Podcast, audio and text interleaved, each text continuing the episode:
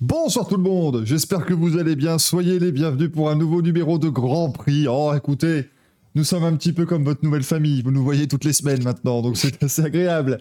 Le Grand Prix du Mexique, c'était ce week-end.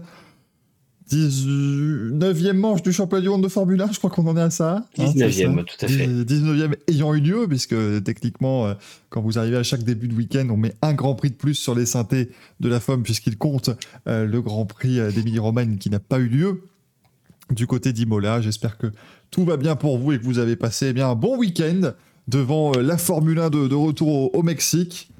On a eu le générique version mexicaine. Je, sais que beaucoup avaient peur, mais il, était là.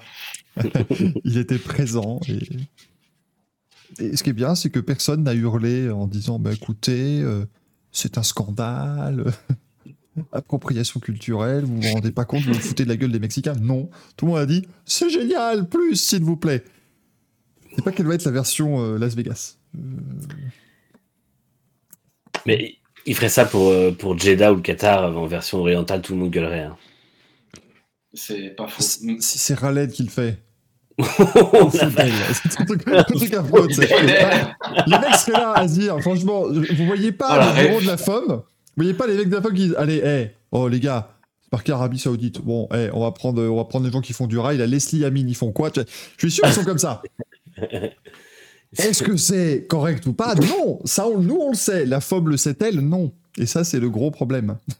ça, c'est le, le, très très gros souci. Euh, Est-ce qu'ils vont nous faire une intro version rockabilly pour Vegas? Je ne sais pas. Ça, ce serait pas mal. Mais il faudrait le faire par, par, Brian Taylor, histoire qu'il garde le, le côté. Euh, oui, je me demande si est-ce que c'est Brian, Taylor qui fait, euh, qui fait la version mexicaine ou est-ce qu'ils sont juste à taper. Je pense qu'ils sont midi mexicain, ils ont trouvé un truc.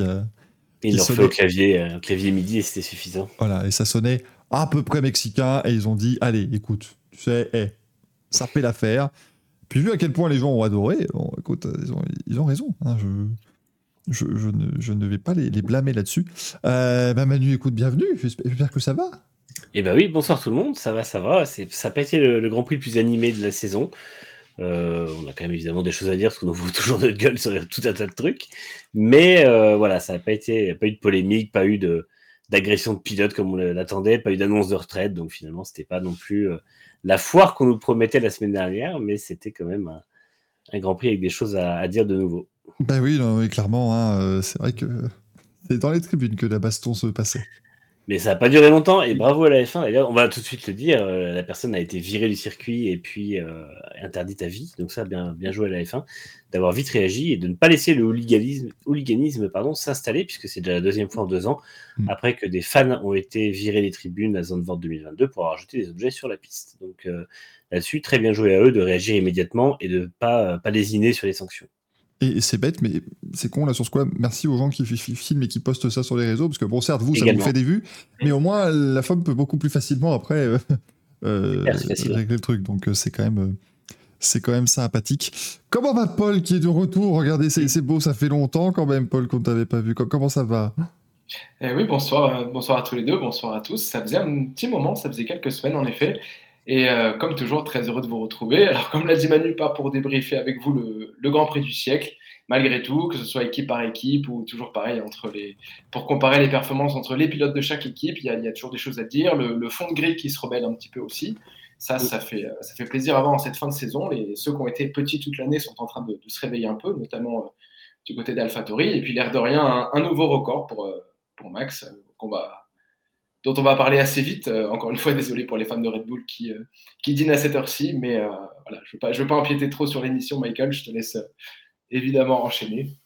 On fait pas. Là, on m'indique qu'ils sont en train de passer au poulet, là, donc ah tu peux, hein, voilà, vraiment, parce que je sais compliqué, mais bon, euh, je sais que certains et certaines d'entre vous, évidemment, sont un petit peu jeunes, et donc c'est compliqué de dire euh, Maman, papa, je veux sortir de table, il y a Grand Prix, ils vont parler de Verstappen, ils disent non, finis tes carottes et tes haricots. Donc c'est voilà, c'est tout de suite très compliqué.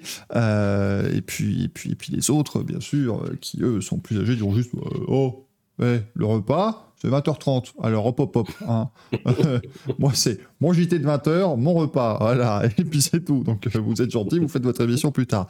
Mais si euh, les gens du chat le veulent, on peut commencer par la FIA. avant déjà euh, de parler de nos amis de la FIA, nous pouvons évoquer les résultats de ce Grand Prix du Mexique remporté donc par Max Verstappen. Désolé, mais l'image de Max Verstappen avec le sombrero, je vous la mets à toutes les sauces. Hein. À un moment donné, c'est quand même l'image du week-end. Est ce qu'on peut, hein. Est-ce que c'était un cosplay Sergio Perez ou rien à voir du coup Non, car il a été sur un podium. Du coup, ça n'est pas, pas, réaliste. Euh... On dirait presque qu'on avait répété cette blague. c'est incroyable. Les gens ont commencé à le croire, hein, du coup, c'était l'émission la plus scriptée. Euh, l'émission de débrief la plus scriptée du monde, c'est affreux. Lewis Hamilton qui termine deuxième devant Charles Leclerc et Carlos Sainz.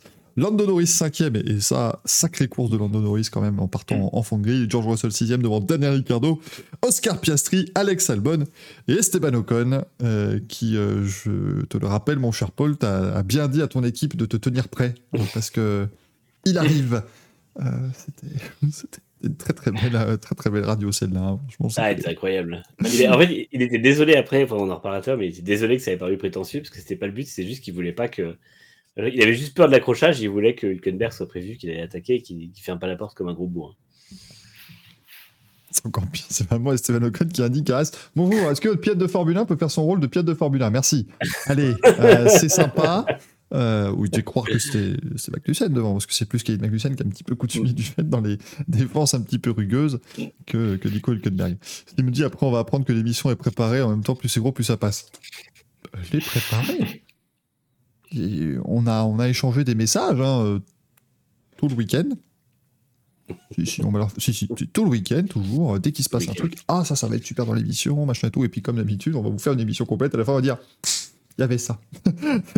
et du coup, on vous fera des podcasts bonus un jour et vous aurez des trucs en plus. Et comme ça, voilà, vous aurez l'émission qui, qui continuera.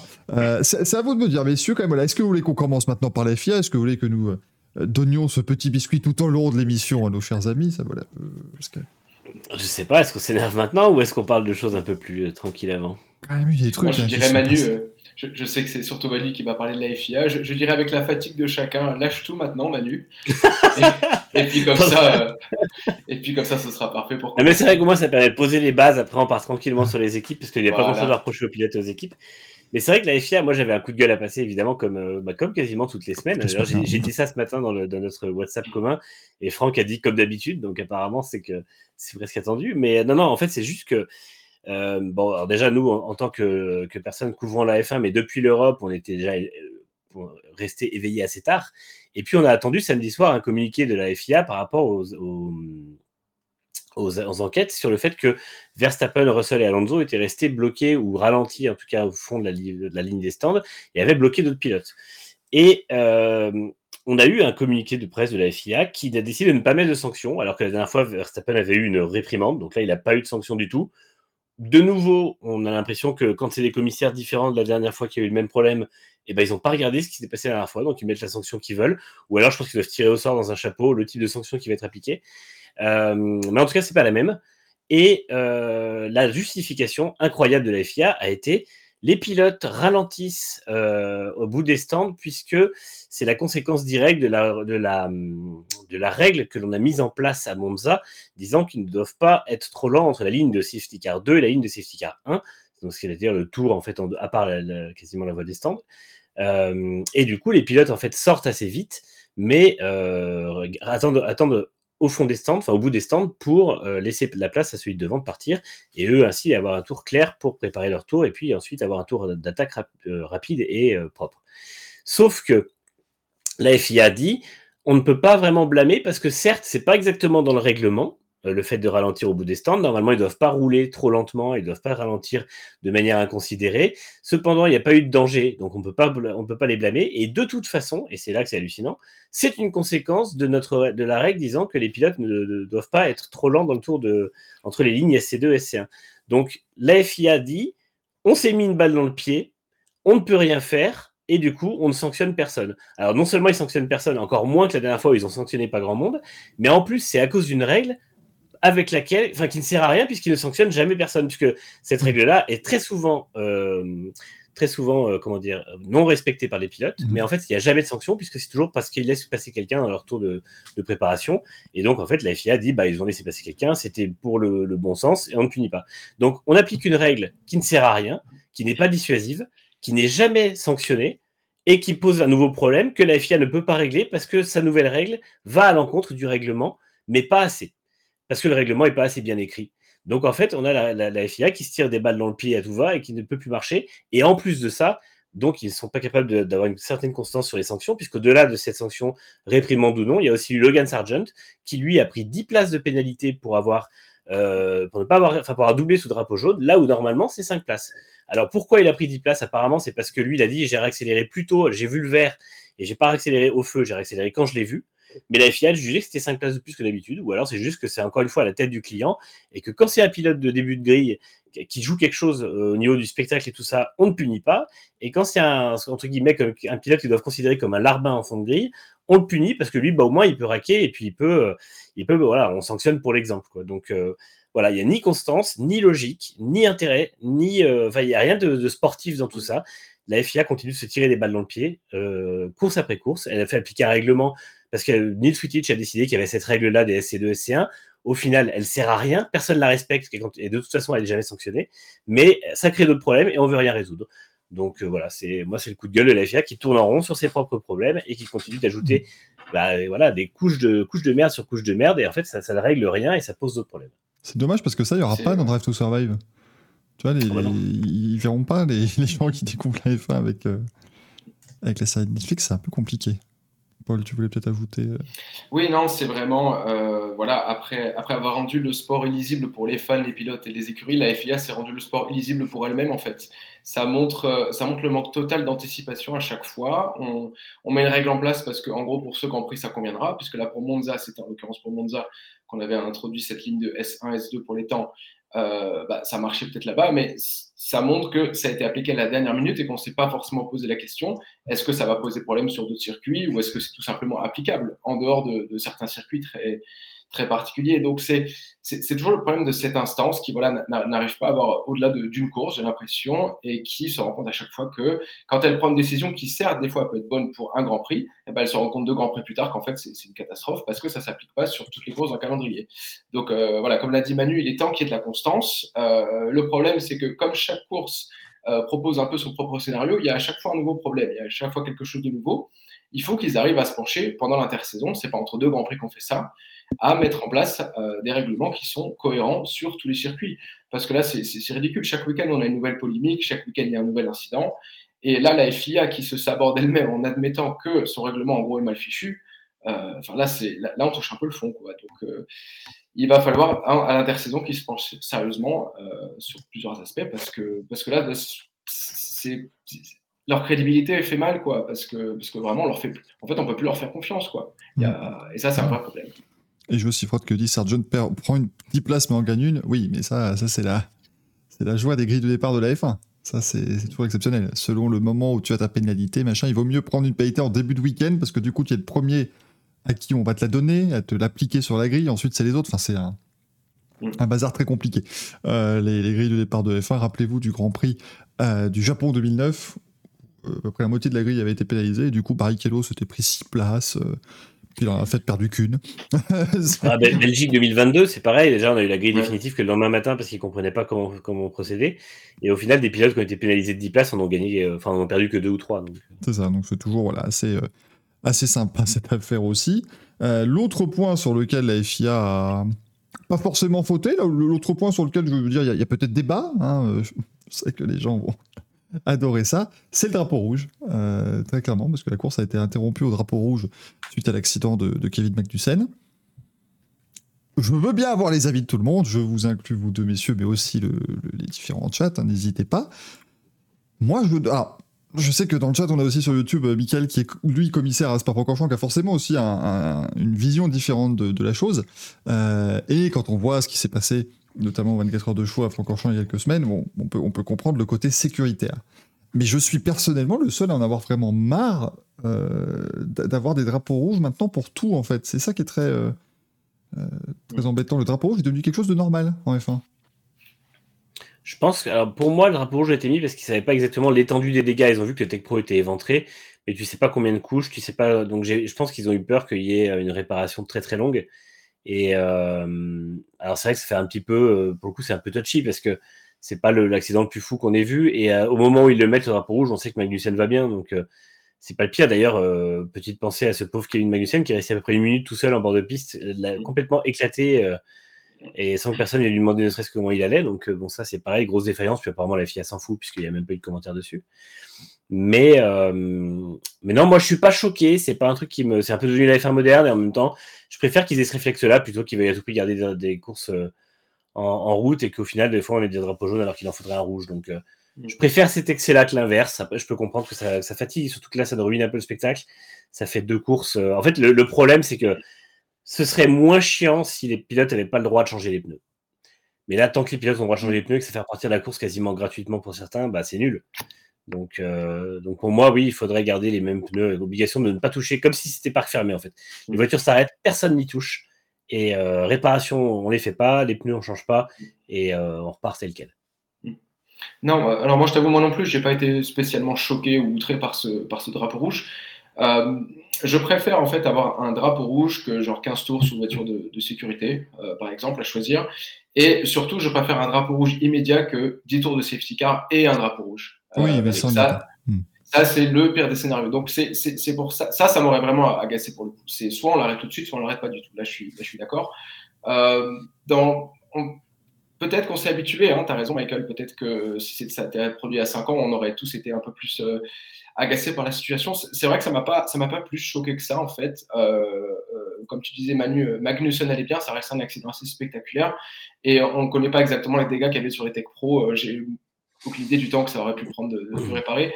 Donc ça m'a pas, ça m'a pas spécialement choqué. C'était quand même un, un gros carton. Euh, on ne sait jamais si un pilote retape au même endroit pendant la course. Si c'est pas réparé, qu'il y a un- une blessure, bah, là pour le coup on aurait dit bah fallait mettre un drapeau rouge. Donc sur ce coup-là, autant je suis d'accord avec toi, on le sort trop facilement euh, quand ça n'a pas forcément lieu d'être. Là, ça m'a pas choqué. Pas pour cette fois. Ouais, Et, euh, ouais. en revanche, ouais, je, je- Mm. je termine juste, comme, comme l'a dit Manu, le vrai problème, c'est le règlement sous drapeau rouge. Je suis d'accord, on ne devrait pas toucher aux voitures. C'est, ça, fausse complètement le, le- résultat d'une course. Donc euh, ça, oui. C'est la seule chose que je changerais. Sinon, pour le reste, pas spécialement choqué. pour en avoir discuté sur les réseaux sociaux, en fait, voilà, moi, ce qui me, rire, parce que effectivement, en termes de sécurité, c'est mieux de mettre un drapeau. Je suis, je suis d'accord sur le principe en lui-même, qui est de dire, tu mets des gens qui vont devoir réparer un, un Tech Pro en piste, oui, vaut mieux évidemment que personne ne roule à côté pour assurer leur sécurité. Mais c'est aussi oublier rapidement que la safety car, elle est là pour ça. Je veux dire, la safety car, si elle doit passer à 40 km/h à côté de cet incident-là parce qu'il répare, elle passera à 40. Et derrière, ils passeront à 40. Euh, ils se plaindront à la radio parce qu'ils peuvent pas garder leur pneu en température, mais je, je veux En dire, fait- c'est c'est quand même faisable de ne prendre quand même absolument aucun risque parce qu'on m'a dit ah oui mais si quelqu'un casse aussi une suspension, bah il cassera une suspension à 40 à l'heure, il va piler, il va s'arrêter en un mètre et puis voilà quoi, il va sortir les mains du volant en disant oh là là et c'est tout. Enfin, Il n'y a, il y a pas Je tant crois de que quand ils amènent des Tech Pro, des nouvelles Tech Pro, il y a des camions qui sont mis sur la piste, peut-être pour ça aussi. Après, c'est vrai que C'est un peu too much et, euh, et quand il fait beau et qu'il n'y a, pas de- enfin, il y a pas de raison que les, les voitures euh, cassent ou quoi, c'est sûr que bon, Mm. euh, faut pas non plus faire du zèle, mais c'est vrai que je, je suis, en fait, je suis toujours partant pour que la FIA soit toujours côté sécuritaire parce que Oui, je me oui, dis, je ils, sont tel- ils sont tellement. Le problème, c'est qu'ils sont tellement à même de dériver dès qu'ils font une- un truc que je sais très bien que s'ils commencent à aller dans cette voie-là où ah, on fait ci, on fait ça, la, la FIA est laxiste sur quasiment tout, euh, et y compris certains trucs sécuritaires. Donc je préfère qu'ils soient pas laxistes là-dessus.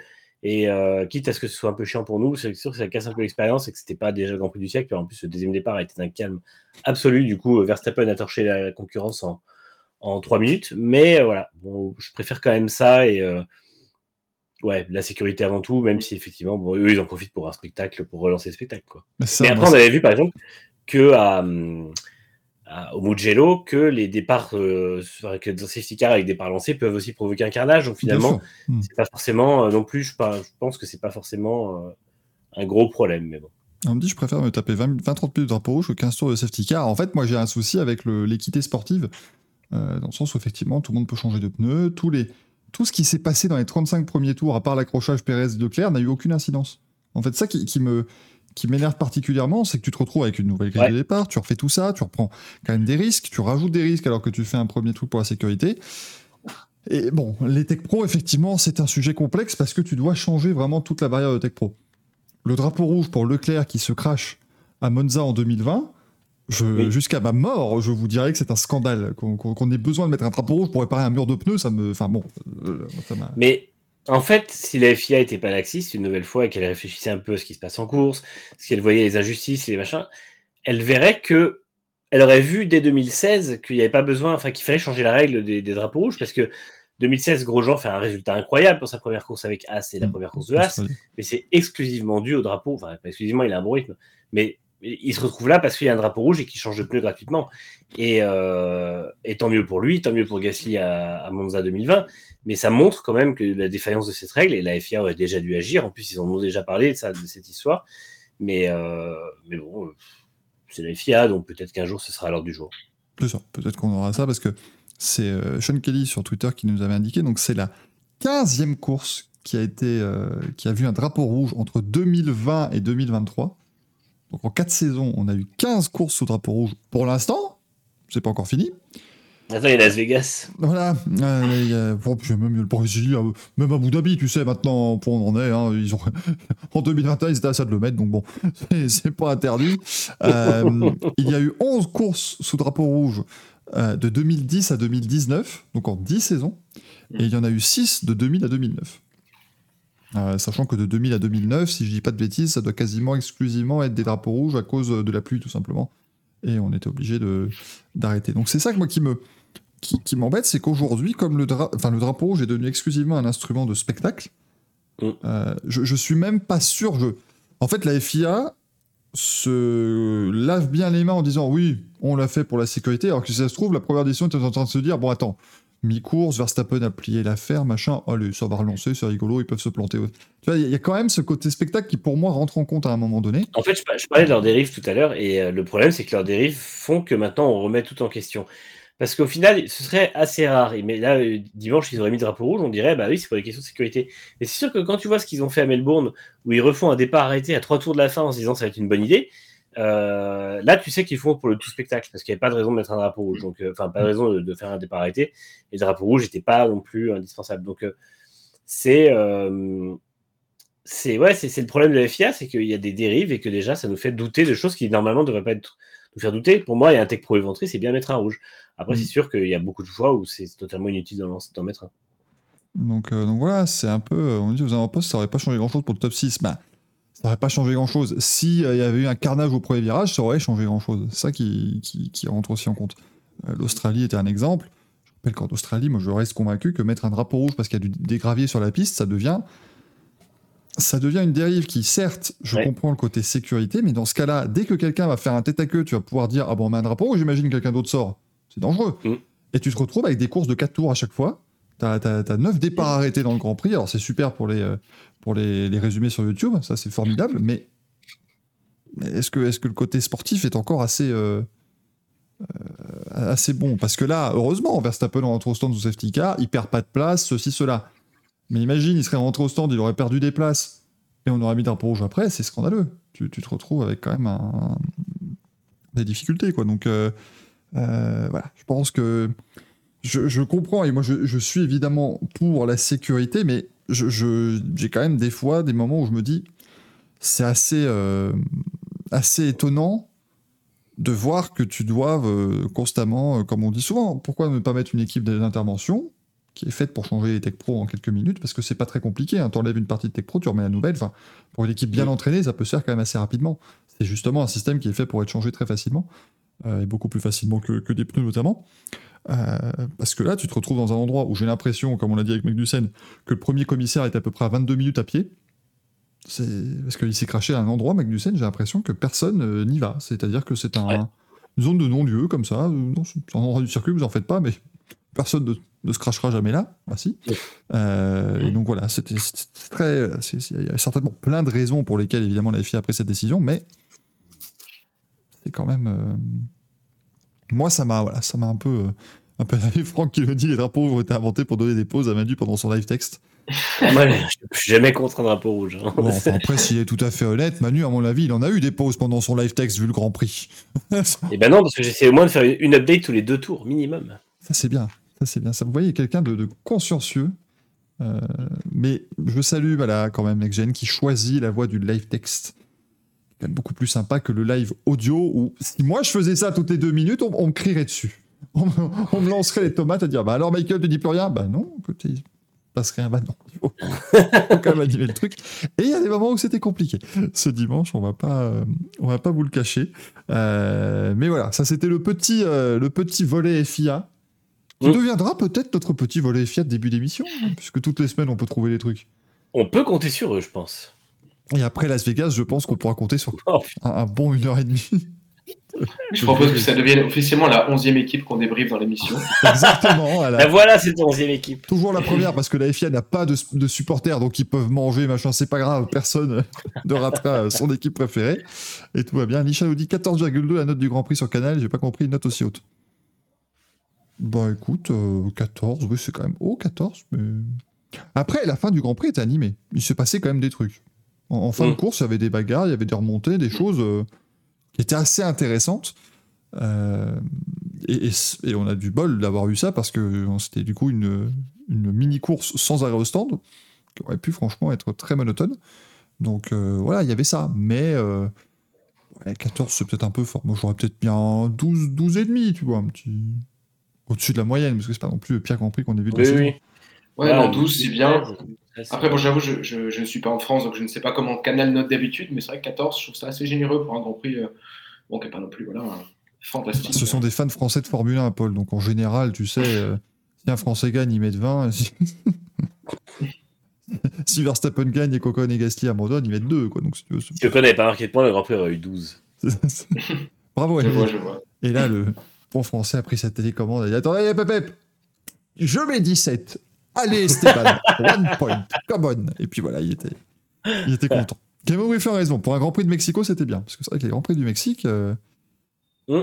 depuis que c'est revenu À chaque fois- à à part chaque la fois, on première croit que ça va chicane. être bien. euh, À chaque fois, on croit que ça va être bien, ça va être animé parce que le circuit est en, en altitude, c'est compliqué de ça. Puis euh, à chaque fois, c'est chiant. C'est vrai. chaque fois, il se passe pas, il se passe pas grand chose. Donc on, on verra. Mais messieurs, débutons avec, euh, avec Red Bull, hein, comme d'habitude. Oh. quelle, quelle surprise. Mais là, 21h05, vous voyez. Donc là, on a fini le dessert. Tout est, tout est bien. Max Verstappen qui remporte donc sa 51e victoire en Formule 1, la 16e de cette saison. Mm. Nouveau, euh, nouveau record. Record absolu. Euh, Il améliore son propre record, donc euh, Voilà, et il le fera certainement encore une ou deux fois d'ici la fin de l'année au moins, euh, Max Verstappen, sachant que j'ai lu qu'il pouvait encore battre le record d'Alberto Ascari de- du nombre de victoires, enfin du pourcentage de victoires, parce que ça, le nombre, ça va, il l'a battu depuis très longtemps, mais le pourcentage de victoires sur une saison, Oui. Euh, qui est quand même de 75. C'est- je- c'est- enfin, il, peut- il peut, enfin, il peut gagner trois quarts des, des grands prix de l'année quand même. C'est, euh, c'est- Mais ce serait 19 sur 22 si jamais il, il les gagne toutes jusqu'à la fin. c'est- c'est- assez fort quand même. C'est sa 51e victoire, en... pardon Paul, je sa 51e victoire en carrière, donc euh, il est égal à la Prost. Et c'est sa cinquième victoire au Mexique déjà. Et oui, Donc euh, ça fait quand même pas rien parce que sachant qu'il a gagné sa première en 2017 de mémoire. Euh, oui, c'est ça. Donc euh, ouais, non, c'est, il est c'est, c'est pas 2018, 2019, 21, 22, 23 euh, c'est 2017, 2010. Oh, j'ai Ou Il y a- ah, il y a pas eu- en 2021, pardon, j'ai lu tout à l'heure. Oui, crois que c'est Hamilton, 2017, euh, 2018. Là, 2017, il y a- a- 2018, 2020. il y a pas 2020. 2023. Oui, C'est 2020, 17, ça, 19. ça c'est bon. Ça c'est. Non, c'est de 17, 18, 19, 22, 23, je crois. euh, c'est 17, 18, 21, 22, 23. Ah oui. Donc comme ça, Ouais, on- c'est ça. voilà, c'est, c'est- finalement, voilà, on est. on est- Je l'avais dit en plus, mais je n'étais pas sûr. Donc. voilà, donc lui, c'était. C'est qui gagne en 2019 Lewis Hamilton. Ouais. C'est la première année où il monte sur la voiture, euh, sur Ah le bah oui. podium, où il est comme ça. Eh oui. euh, C'est l'année- C'est l'année où Vettel renvoie chier le- l'espèce de- de Mario mascotte Hachi. Mario, Mario Hachi, ouais. Le, le gars des selfies qui s'incruste. Petite, très légère aparté, mais je me demandais tout à l'heure, mais qu'est-ce que je pourrais mettre comme nom pour mon copilote dans WRC Il va s'appeler Mario Hachi, vous en faites pas, ça sera très bien. Euh, Et je voulais juste préciser sur la stat euh, de Verstappen qui égale Prost. Euh, Prost avait 37 ans à sa 51e victoire, Verstappen en a 25. Euh, évidemment, il y a beaucoup plus de grands prix, mais c'est juste pour dire jusqu'où peut aller ce garçon. Euh, à, à ce rythme-là, les records de Lewis vont, vont vite tomber. Quoi. Alors, on je, je ne le souhaite pas, pas que je sois anti-Verstappen, bien sûr, mais euh, qu'on ait plus de suspense dans les années qui viennent. Bon, si on l'est, on l'est, t'as raison. Ah oui, non, non, oui, oui, non, mais pas parce que nous, les, dernières semaines, il y a eu, les dernières semaines, il y a eu un chavirement, hein, c'est-à-dire que. Parce que la dernière euh, fois qu'on t'a vu, Paul, c'était pour la victoire de Sainz, et depuis, t'es parvenu, donc on sait pourquoi quand même. Voilà, il n'y a pas de doute. C'était Mais euh, voilà. Sache que nous, depuis, on est passé dans le clan apparemment des adorateurs de Max Verstappen, donc c'est bien de remettre un petit peu l'église au milieu du village et de commencer en disant que voilà, non.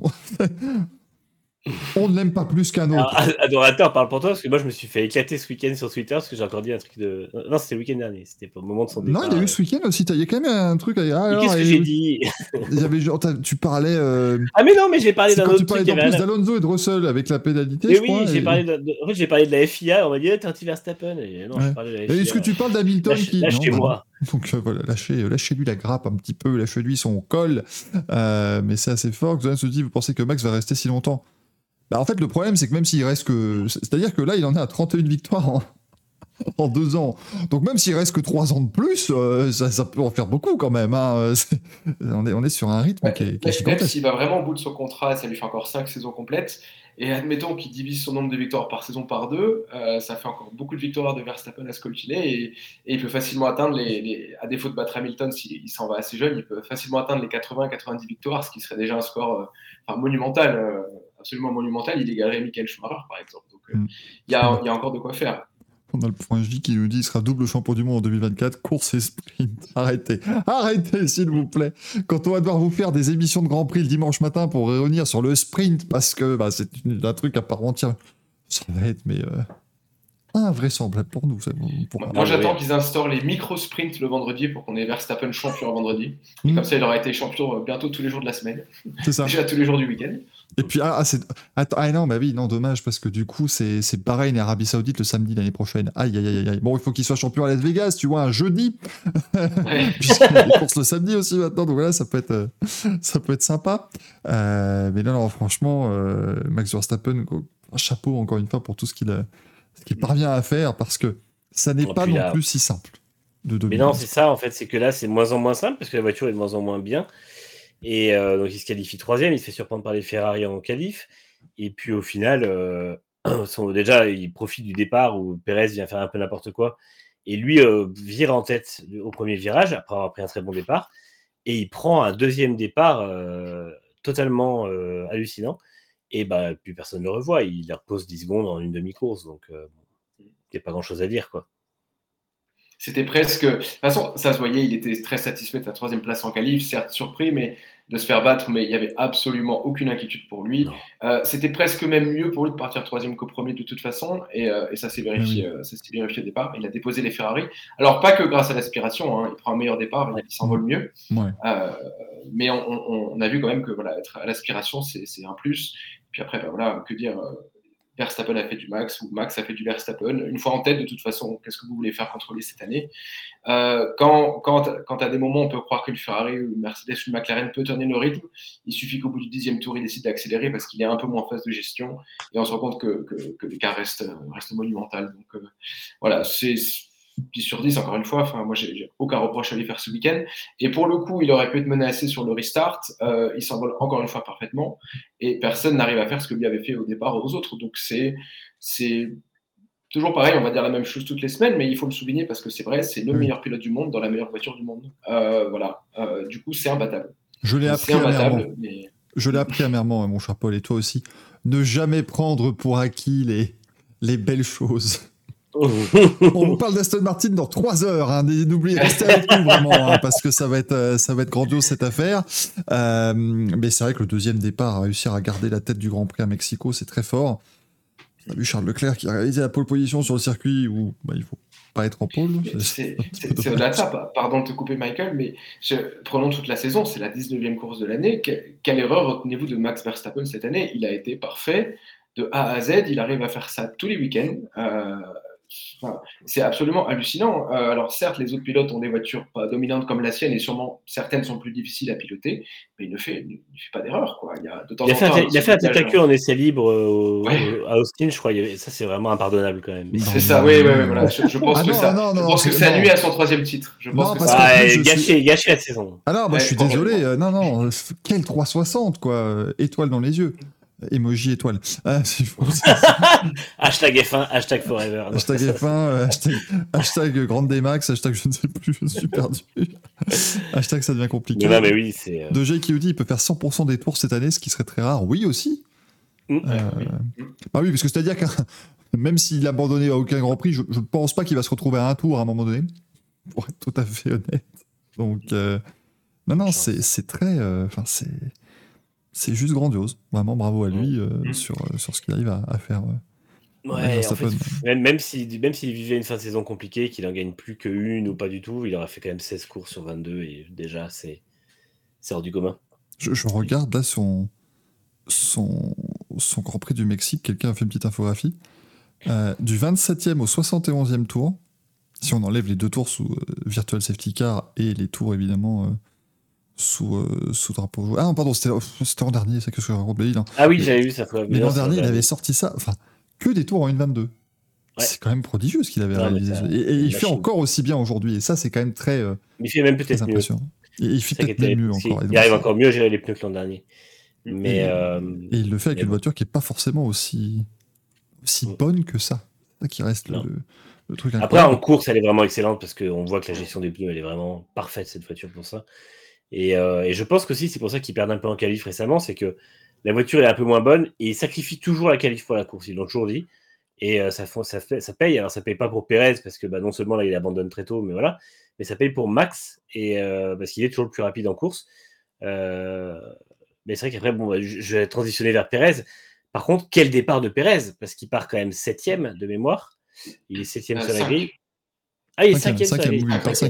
Il part quand même cinquième. Il est en tête pour, enfin, il est en lutte pour la tête au premier virage. Donc, très très bon, euh, très très bon départ de lui.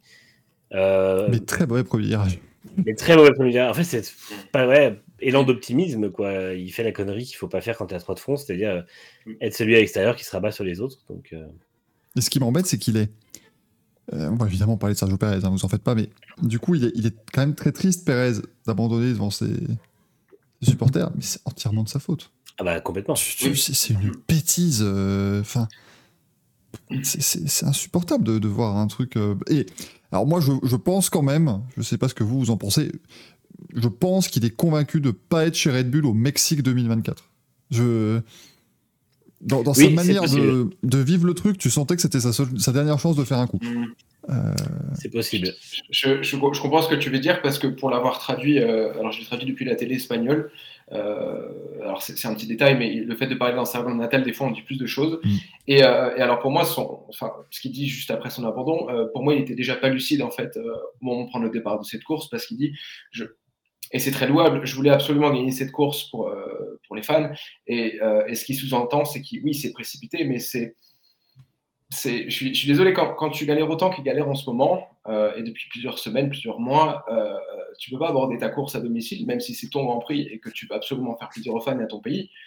J'ose à peine imaginer la pression qu'il a au passage. Euh, tu ne peux pas aborder la course en te disant je vais, je vais tout défoncer au premier virage et, et prendre la tête. quoi. C'est, voilà, voilà, je voulais souligner ça parce que ça veut dire que dans son approche mentale et, et sportive, il n'est pas du tout là où il. En tout cas, il n'est pas du tout là où il pense être, en fait. C'est ça que, je voulais, que je voulais dire.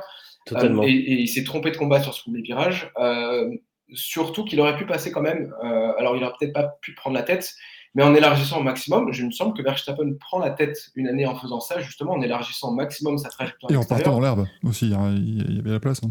C'est con, mais, ça, ouais. non, mais ça marche vraiment. Oui, il y avait la place. Ah, mais, donc, il, il, faire, il, aurait, il, aurait, pu au pire être troisième euh, après ce premier virage s'il avait juste élargi c'était pas possible de passer. Il n'aurait pas pu passer Max, qui était le mieux placé de toute façon. Et Leclerc, bah, certes, il est un, peu derrière, mais enfin, il n'a pas non plus à, céder la place. Leclerc, il est, mm. il est, dans son droit aussi d'être au milieu de la piste. Euh, et voilà, Pérez, c'est pour moi un énorme manque de lucidité. Alors moi, moi, perso, je ne suis pas un pro Pérez et, euh, et je l'ai beaucoup critiqué ces dernières semaines. Là, j'ai même plus envie de le critiquer parce que tu as, as, employé le mot tristesse, euh, Michael. C'est ça en fait. Moi, quand il abandonne, je, le tour suivant, j'avais la tête entre les mains en me disant mais c'est pas possible, c'est pas possible parce qu'il parce qu'il était pas mal ce week-end en plus. Euh. En il est cinquième, il a un dixième et demi de, de Verstappen. Je dire, régulièrement, il est plutôt à 5 ou 6. Donc là, être à un dixième et demi, c'est déjà bien. Euh, quand il prend ce départ phénoménal, je pense qu'on s'est tous dit, bon, bah là, euh, là, il va être sur le podium, quoi. C'est bon. Et non, non, il a, il a, il a complètement déraillé. Et je, je, je, me sens vraiment désolé pour lui parce que vraiment, c'était un peu le Grand Prix de la dernière chance. Et, euh, et, Franck disait quelque chose d'intéressant sur les émissions d'avance, c'était que Red Bull, de toute façon, n'allait pas publiquement le menacer euh, avant son Grand Prix à domicile, et sachant en plus la, la, puissance de ses sponsors. Mais là, la Pérez, il s'est auto-flingué tout seul, je peux, on ne peut rien dire de plus, c'est le Grand Prix où tu dois briller, et ben, tu te rates complètement. Et euh, voilà, il s'est définitivement enterré s'il ne l'était pas déjà, parce que comme vous l'avez dit, les, et les rumeurs nous l'indiquent aussi, il y a quand même y a quand même de quoi s'inquiéter pour lui pour son baquet. Moi, moi, de toute façon, entre parenthèses, hein, je lui souhaite peut-être même plus d'être chez Red Bull l'année prochaine. Il est complètement détruit ce garçon sur le plan mental. Hein, il gagne très bien sa vie et il est très heureux dans son métier, je pense. Mais là, chez Red Bull, ça ne marche plus du tout. Il est dans une impasse complète. Et, et si, même pour lui, s'il devait conserver son baquet, euh, qu'on commence à avoir du mal à croire, ben, ce ne serait pas forcément cadeau de toute façon. Voilà. Et, voilà. et je voulais juste conclure, pardon, je me suis un peu garé, sur le fait que justement cette performance désastreuse devant son public justifiait totalement euh, le choix de Red Bull de le remplacer si jamais c'est vraiment ce qu'ils veulent faire pour l'année prochaine. Et de toute façon, en plus, ça intervient le week-end où Daniel Ricciardo sort son meilleur week-end depuis deux ans. Donc ça, ça n'aide pas du tout euh, Pérez. Et, mais oui, moi je suis d'accord avec toi, Pérez, il est, enfin, ça marchera pas mieux l'an prochain chez Red Bull en fait, parce qu'il va revenir frais de son hiver. Alors déjà, l'hiver va pas être très long, mais il va revenir frais de son hiver pour une ou deux courses. Et puis, il va encore se retrouver à 7 dixièmes, 8 dixièmes de max. Il va se faire éclater en course. Pire encore, il, l'a dit lui-même hein, que Miami, ça a été le moment où il a vraiment eu son, son déclic euh, négatif, où en fait, il s'est rendu compte qu'il n'était pas du tout dans la, dans la course et euh, que c'était très compliqué pour lui après mentalement. Ce qu'on dit depuis Miami, en fait, euh, dans, dans, cette émission. Et, et en fait, là, je pense qu'il a, enfin, limite, ça lui ferait du bien qu'il y ait un échange avec Ricardo, je crois. Parce qu'au mm. final, il serait dans une équipe. Enfin, je, dis ça parce que si jamais ils mettent pas Lausanne à sa place, il serait dans une équipe de seconde zone. Pas trop de pression. Il pourrait un peu plus s'éclater au volant et retrouver le plaisir de la F1. Là, à mon avis, si. Alors, je pense que le, scénario, ça va être que Red Bull va le garder, mais que il y aura un espèce de bilan au bout de 3-4 courses pour voir s'il le remplace par, euh, par Ricardo. comme ça, ça, salue, ça, permet de ne pas se mettre les sponsors à dos pendant l'hiver. Mais, et je pense pas que ça ira mieux pour Perez l'an prochain. Mais, euh, mais oui, ça sera pas mieux l'an prochain de toute façon parce que parce qu'il n'y est, plus, il est plus du tout. Il n'y est plus du tout. Mm. il a plus. En fait, le, problème c'est que au-delà du manque de rythme, il est toujours pas constant. Il fait des conneries. Il est un coup rapide, enfin plus rapide, un coup vraiment complètement distancé. Donc, même s'il n'y a pas beaucoup de pilotes qui ont un meilleur profil sur le papier, dans les faits, il y a des pilotes qui feraient de toute façon mieux. Ricardo, c'est pas une garantie de vitesse, mais Ricardo, on sait que sauf démoraliser ce qu'il n'a pas l'air d'être en ce moment, il est régulier. Donc il sera toujours dans le top 4, top 5, top 3 peut-être, et ça apportera les points que Red Bull aura besoin, Red Bull aura besoin l'an prochain, parce que la, RB20 sera sûrement moins en avance sur la concurrence que l'a été, la RB19, et Red Bull aura besoin d'un deuxième pilote qui, un, aide Verstappen, et deux, marque des points. On dit la légende Perez a été détruite par le jeu de Verstappen. Oui, oui, calme. Perez, Perez, c'est sympa, mais bon, on a toujours trouvé très bon, mais sans, voilà. Perez, c'était un bon physique là. Tu vois, c'était un physique là, ah. très bon avec des voitures très moyennes. Il arrive dans un top team, ça s'est pas passé aussi bien que qu'espéré, on va dire, mais il a quand même eu des victoires. Il a, il a voilà, il a. C'est vrai, euh, avant, il y a un dernier truc sur Red Bull, mais il y a, et euh, tant pis si on traite d'anti-Max Verstappen, il y a une espèce de petit ah. narratif qui, monte en ce moment sur oh là là, mais euh, Perez pourtant c'est un excellent pilote, machin, c'est un, un, championship material, mais il est juste tombé sur le meilleur pilote de l'histoire. On redescend un peu, c'est un excellent pilote, mais c'est pas mieux qu'un Bottas, c'est pas mieux qu'un Barrichello, c'est pas mieux qu'un Fisichella, parce que c'est des gens qui étaient capables de gagner dans des très bonnes voitures et souvent et plus souvent que le faisait euh, que le fait Perez cette année. Donc, euh, et en tout cas, d'être plus proche que le fait Perez cette année par rapport à Verstappen. Alors certes, Verstappen est excellent et c'est un des meilleurs de l'histoire, mais Hamilton a été à un niveau complètement démentiel qu'il n'a plus maintenant. Alonso a été à un niveau complètement démentiel qu'il n'a plus, qu'il plus maintenant. Et il y a des mecs qui ont fait des performances face à eux qui étaient aussi bonne, voire meilleure. Donc, euh, redescendons un peu. Pérez, euh, c'est jamais devenu un championship matériel à aucun moment. Euh, il était très bon, mais il a quand même mis 190 Grands Prix à gagner sa première course. Donc, même, ça veut dire quand même qu'il n'a pas eu la voiture pour gagner avant. Ce qui veut dire qu'il n'avait pas le talent pour avoir la voiture, parce qu'il y a quand même toujours une, un enchaînement de, de, concepts. Et voilà, c'est un excellent pilote, mais c'est pas. Et oui, tu dis c'est un très bon Frenzen, mais oui, c'est un peu le même genre. C'est des pilotes qui sont très très bons en tant qu'outsider. Ils savent faire des, résultats. Barrichello, c'était pareil. Fisichella, c'était pareil. Euh, Bottas, c'était pareil. Weber, c'était pareil. C'est des, mecs, quand ils sont outsiders, ça marche. Mais quand il y a la pression d'un top team et qu'il y a un pilote à côté qui a un, équipier destructeur, euh, mentalement ou, dans les résultats, ou les deux, eh ben, ils sont en retrait. Donc Perez est un excellent pilote. C'est un très bon pilote de F1. Il a largement sa place. Pour autant, c'est pas un champion du monde. Et c'est pour ça qu'il se fait éclater par un champion du monde. C'est pas, euh, c'est pas juste qu'il n'a pas en fait un surhomme non plus. Et c'est vrai que c'est un bon Frenzen, puisqu'il est en train de, finir la saison avec la moitié des points de son équipier champion du monde. Euh, voilà, Dans une voiture dominante bleu foncé. Donc il y a vrai, un vrai chose, À un moment donné, Ah, la F1, les Canadiens ne commencent pas. Et peut-être que si Hamilton se fait disqualifier de sa saison, il pourra devenir vice-champion du Et monde. oui, alors, ce serait. Alors, pas ce qu'il devrait faire à Abu Dhabi pour se faire disqualifier de l'année complète, mais on sait jamais. hein, on peut, on peut... La FIA, hein, il il a peut-être dû dire un truc qui leur plaît pas. Je te rappelle que la FIA fait plus 4 ses piercings que tous les problèmes de règlement qu'elle a depuis deux ans. Donc, euh, C'est vrai. c'est vrai que, puis, euh, je ne voudrais pas enfoncer encore plus Perez, mais tous les pilotes qu'on a cités, j'ai pas, j'ai pas de souvenir dans leur carrière qu'il y a eu des trous d'air. euh, euh, C'était quoi Six courses de suite sans aller en Q3 pour Perez, dont des éliminations en Q1. Euh, j'ai pas le souvenir que des Fisichella, des Barrichello ou, ou, ou autre Frenzen Ah, la saison 16e avec 2006 la de. Fisichella, les... enfin, les mêmes saisons 2005-2006 de Fisichella sont Mais bien dégueu quand pas- même. hein. Mais c'était c'était pas aussi abyssal euh, le gouffre et c'était pas tout le temps. Euh, Fisichella pouvait avoir des courses désastreuses, c'est clair, mais le- la course d'après pouvait être en première ligne. Euh, Pérez, là, il a eu une traversée du désert terrible, euh, encore plus dur pour moi. Même si voilà, on, on compare des époques, on compare des formats à l'époque où il n'y avait pas de Q1, de Q2, de Q3, donc c'est compliqué. Mais pour moi, il a encore plus perdu pied que tous les pilotes qu'on a cités et, et de façon encore plus spectaculaire. Quoi. C'est- Très clairement. en, Et, 2006, Fi- en 2006, Fisichella rate deux fois la Q3 sur 18 courses. hein. C'est vraiment beaucoup mieux que C'est Perez. quand même mieux, oui, c'est effectivement beaucoup mieux. Et puis, et puis, il était régulièrement à 1 ou 2 dixièmes d'Alonso, euh, voilà, qui était, qui était la référence à ce moment-là quand même. Donc, euh, euh, il ne se prenait pas 5 dixièmes à tous les Grands Prix, c'est quand même très différent. Ouais, non, effectivement, je suis, je suis d'accord. Alors, on parle évidemment dans le chat, ça y est, la rumeur, la rumeur. Mm. Alors, ça, je trouve ça, bon, je, je me permets un avis avant tout, hein, mais vous avez un journaliste espagnol tweet en espagnol qu'il a appris une rumeur qu'il déteste visiblement. Il ne peut pas la blairer, cette rumeur. Hein. Tiens, donc, je, remets. Journaliste espagnol qui entend une rumeur qui ne lui plaît pas. Et là, tout le monde se dit Alonso va remplacer Perez chez Red Bull. Mais excusez-moi, euh, trouvez-moi l'espagnol à qui ça ne plairait pas cette affaire. hein. Moi, je, Ouais, c'est ça. hein. je suis français, ça me plairait. Hein.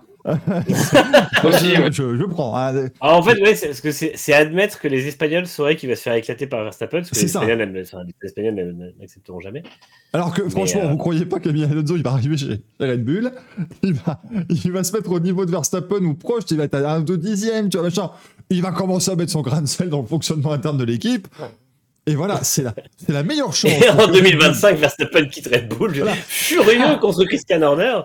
C'est la meilleure chance pour que Red Bull soit complètement mais laminé en 2025-2026 et vous vous êtes là, oh non mais ce serait pas bien, mais arrêtez, je, je, je ne comprends pas. Euh, ce serait, enfin je, je, trouve ça, euh, je, ne comprends pas le, le, le cheminement. Alors oui effectivement on nous dit que ce serait une rumeur qui serait comme une bombe machin, oui d'accord. Effectivement un échange entre Perez et Alonso ça, ça serait fort, je ne conteste pas. Mais je, je vois pas en, en quoi ça ne lui plaît pas euh, à, Alberto Fabrega, qui est un, Albert Fabrega, pardon, qui est un journaliste espagnol et qui, euh, qui aime bien Alonso, je pense, comme tous les journalistes espagnols de toute façon. À un moment Bien donné, sûr, euh, puisqu'il est, alors, il est aussi connu à l'international pour F1 TV, mais perso, comme je suis sur Dazon Espagne, il est aussi journaliste sur Dazon Espagne. tout à fait. Et oui, je vous confirme que sur Dazon Espagne, on est très, très, très pro Alonso et, et Sainz, bien sûr, mais notamment Alonso, bien sûr. Ça, c'est un truc, euh, c'est tous les pilotes. euh, Je me rappelle qu'Alex Palou se plaignait parce qu'il disait en 2020 Eh, euh, Moi aussi, je fais, enfin, je fais mes débuts à l'Indy 500, euh, j'ai battu Alonso, euh, tout le monde s'en fout. Genre 2021, il était là, ouais, j'ai fini deuxième de l'Indy 500, Alonso non, euh, mais tout le monde s'en fout. C'est le tir, il- est- il- il- un peu en galère, quoi. C'est-à-dire, même limite aujourd'hui, limite quand il a gagné le titre, on dit Ah oui, mais bravo, Alex Palou, champion IndyCar pour la deuxième fois. Vous savez qu'il a roulé avec Fernando Alonso dans la même course quand même, hein. c'est c'est pas rien. C'est- c'est- à peu près ça. hein. Euh, donc euh, je.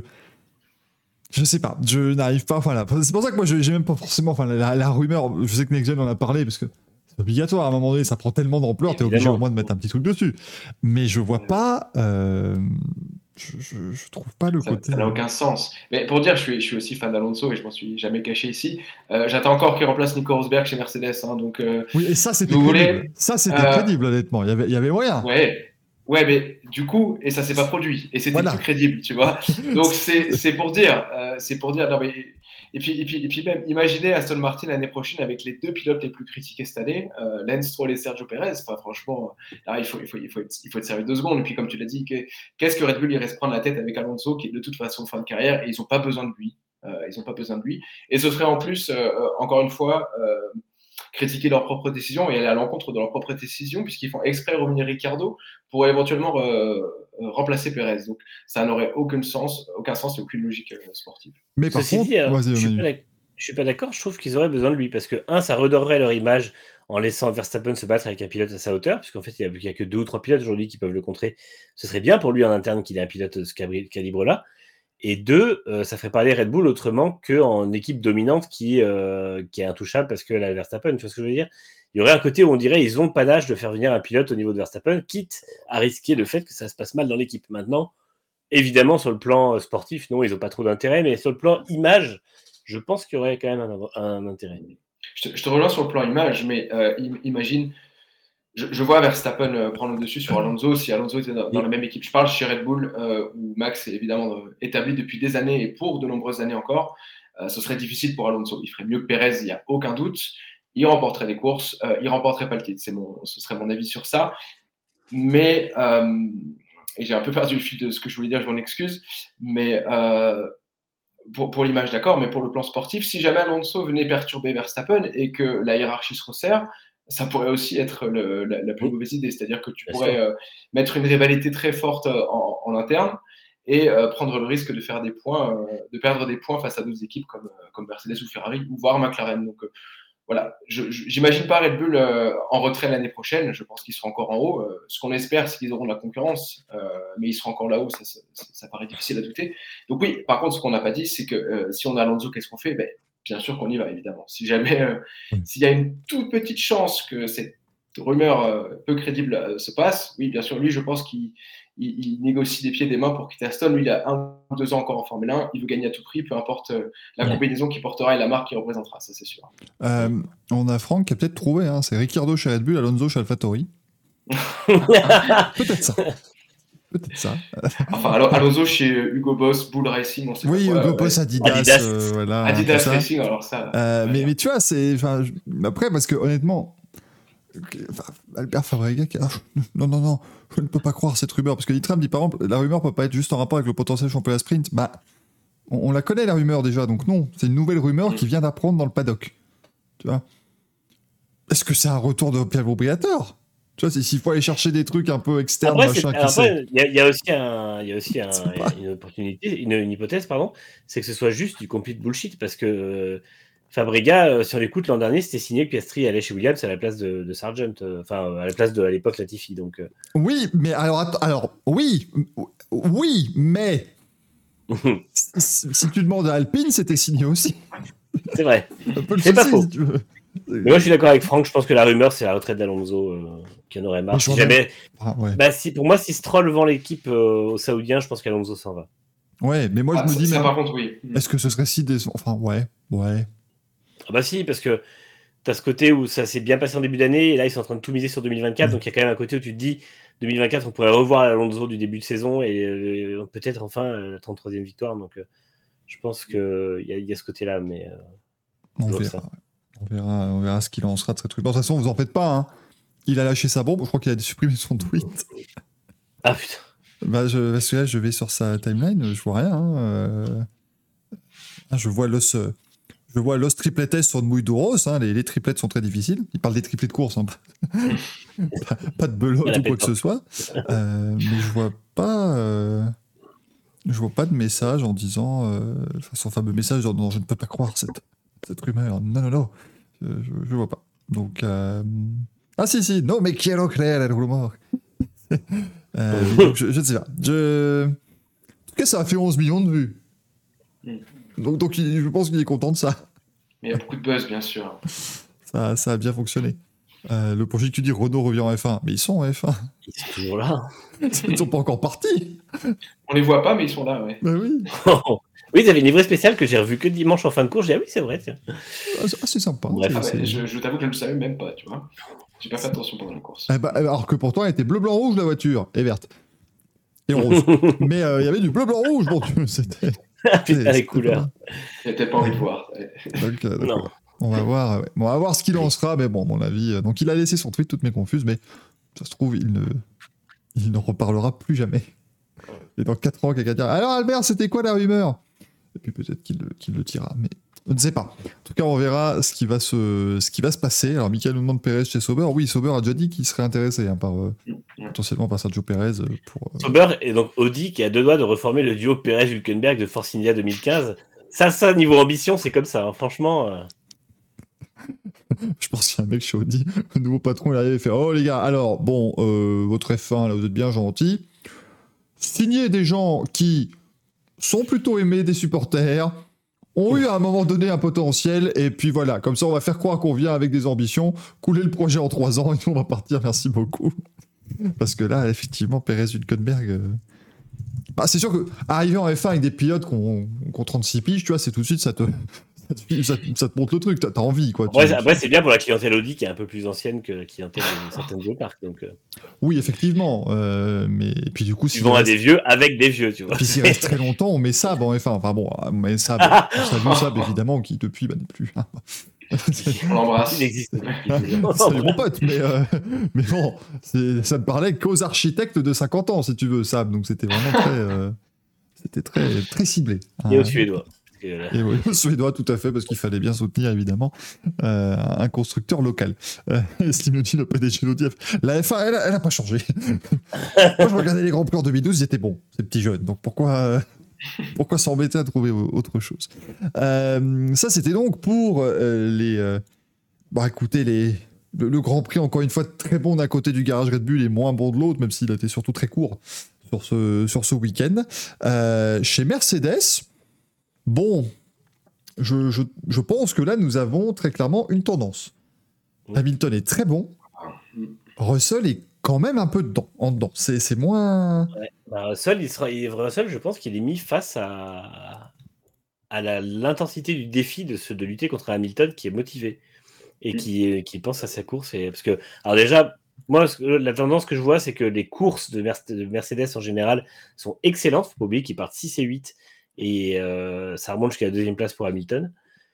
Euh, maintenant, c'est vrai que Russell, il y a quelque chose, plus ça va, moins ça va au niveau de la voiture. Je pense qu'il attend avec impatience la voiture de, de 2024. Et puis, il attend peut-être avec impatience que ce week-end se passe bien, sans problème, sans euh, difficulté à la régler et tout ça. Et on voit que Hamilton tire son épingle du jeu avec son expérience et son talent, malgré tout. Mais, mais oui, non, c'est quand même, c'est quand même très, très, très net la domination d'Hamilton récemment. Et globalement, depuis en fait le deuxième, enfin, après la fin du premier quart de saison, ça a vite tourné en la faveur d'Hamilton, tout ça. Donc, euh, il y a quand même pas trop de, pas trop de lutte. En tout cas, c'est deuxième hein, pour Lewis Hamilton, sixième George Russell. Euh, et alors, c'est pas c'est pas un énorme écart au qualif ou quoi que ce soit. Je trouve il se prend pas non plus une il se prend pas énormément de dixièmes, mais en course, il y a quand même depuis deux trois courses Hamilton qui lutte devant et Russell qui qui lutte pour des places face face au McLaren, face à d'autres. Et en plus là, en fin de Grand Prix, c'était il était plus là Russell. hein. Franchement, la fin de course c'était très très compliqué. Euh, Ah non, c'est ça. Hamilton, Puis quand, Hamilton dépassait relativement facilement à un moment donné, bah, Russell lui restait bloqué derrière euh, des concurrents nettement plus lents. Donc oui, il, était, il, est, beaucoup moins à l'aise en fait au volant de cette voiture. C'est assez criant. Et euh, quand même préciser qu'Hamilton sur son restart, il est aussi sur le meilleur pneu. Le pneu médium est- s'est finalement révélé euh, parfait pour la fin de Grand Prix, beaucoup mieux que le dur. Mais il a fait, il a fait une course, il a fait une course remarquable. On a retrouvé le, grand Lewis qu'on avait un petit peu perdu de en 2022. Enfin, surtout sur la première partie de saison. hein. N'oubliez pas que sur la deuxième partie, il était déjà beaucoup plus performant, mais c'est vrai que si on se résume au championnat, l'histoire retiendra que Russell avait battu Hamilton l'année dernière, mais on rappellera jamais assez les, sacrifices d'Hamilton. Et cette année, avec une voiture bah, beaucoup plus saine, qui lui demande beaucoup moins de sacrifices et qui lui permet de- d'exprimer tout son talent, bah, il, rappelle à tout le monde qu'il est un septuple champion du monde et que bah, Russell doit encore apprendre euh, pour devenir euh, l'égal de son coéquipier. Mais euh, on est très loin des écarts qu'on a pu mentionner dans l'équipe précédente. hein. Ça reste euh, très correct ce que fait Russell. C'est juste que c'est vrai, il galère un peu en ce moment et il fait face à un pilote qui est totalement en confiance et à l'aise. Donc euh, l'écart forcément se ressent un peu. On, garde malgré tout un duo extrêmement fiable et prometteur et, euh, pour le futur chez Mercedes. On a tout à fait retrouvé le Lewis Hamilton des grands jours, puisqu'il nous a cassé les pieds à se plaindre de ses médiums en disant Non, mais vous m'avez mis sur des pneus de merde, les gars, là, franchement, c'est pas possible. On va être à la ramasse en fin de Grand Prix. C'est un désastre, machin. Et puis finalement, ah, c'est super, les gars, bravo. euh. Top stratégie. De toute façon, il existe deux choses dans F1, deux phrases qui font exactement le même résultat.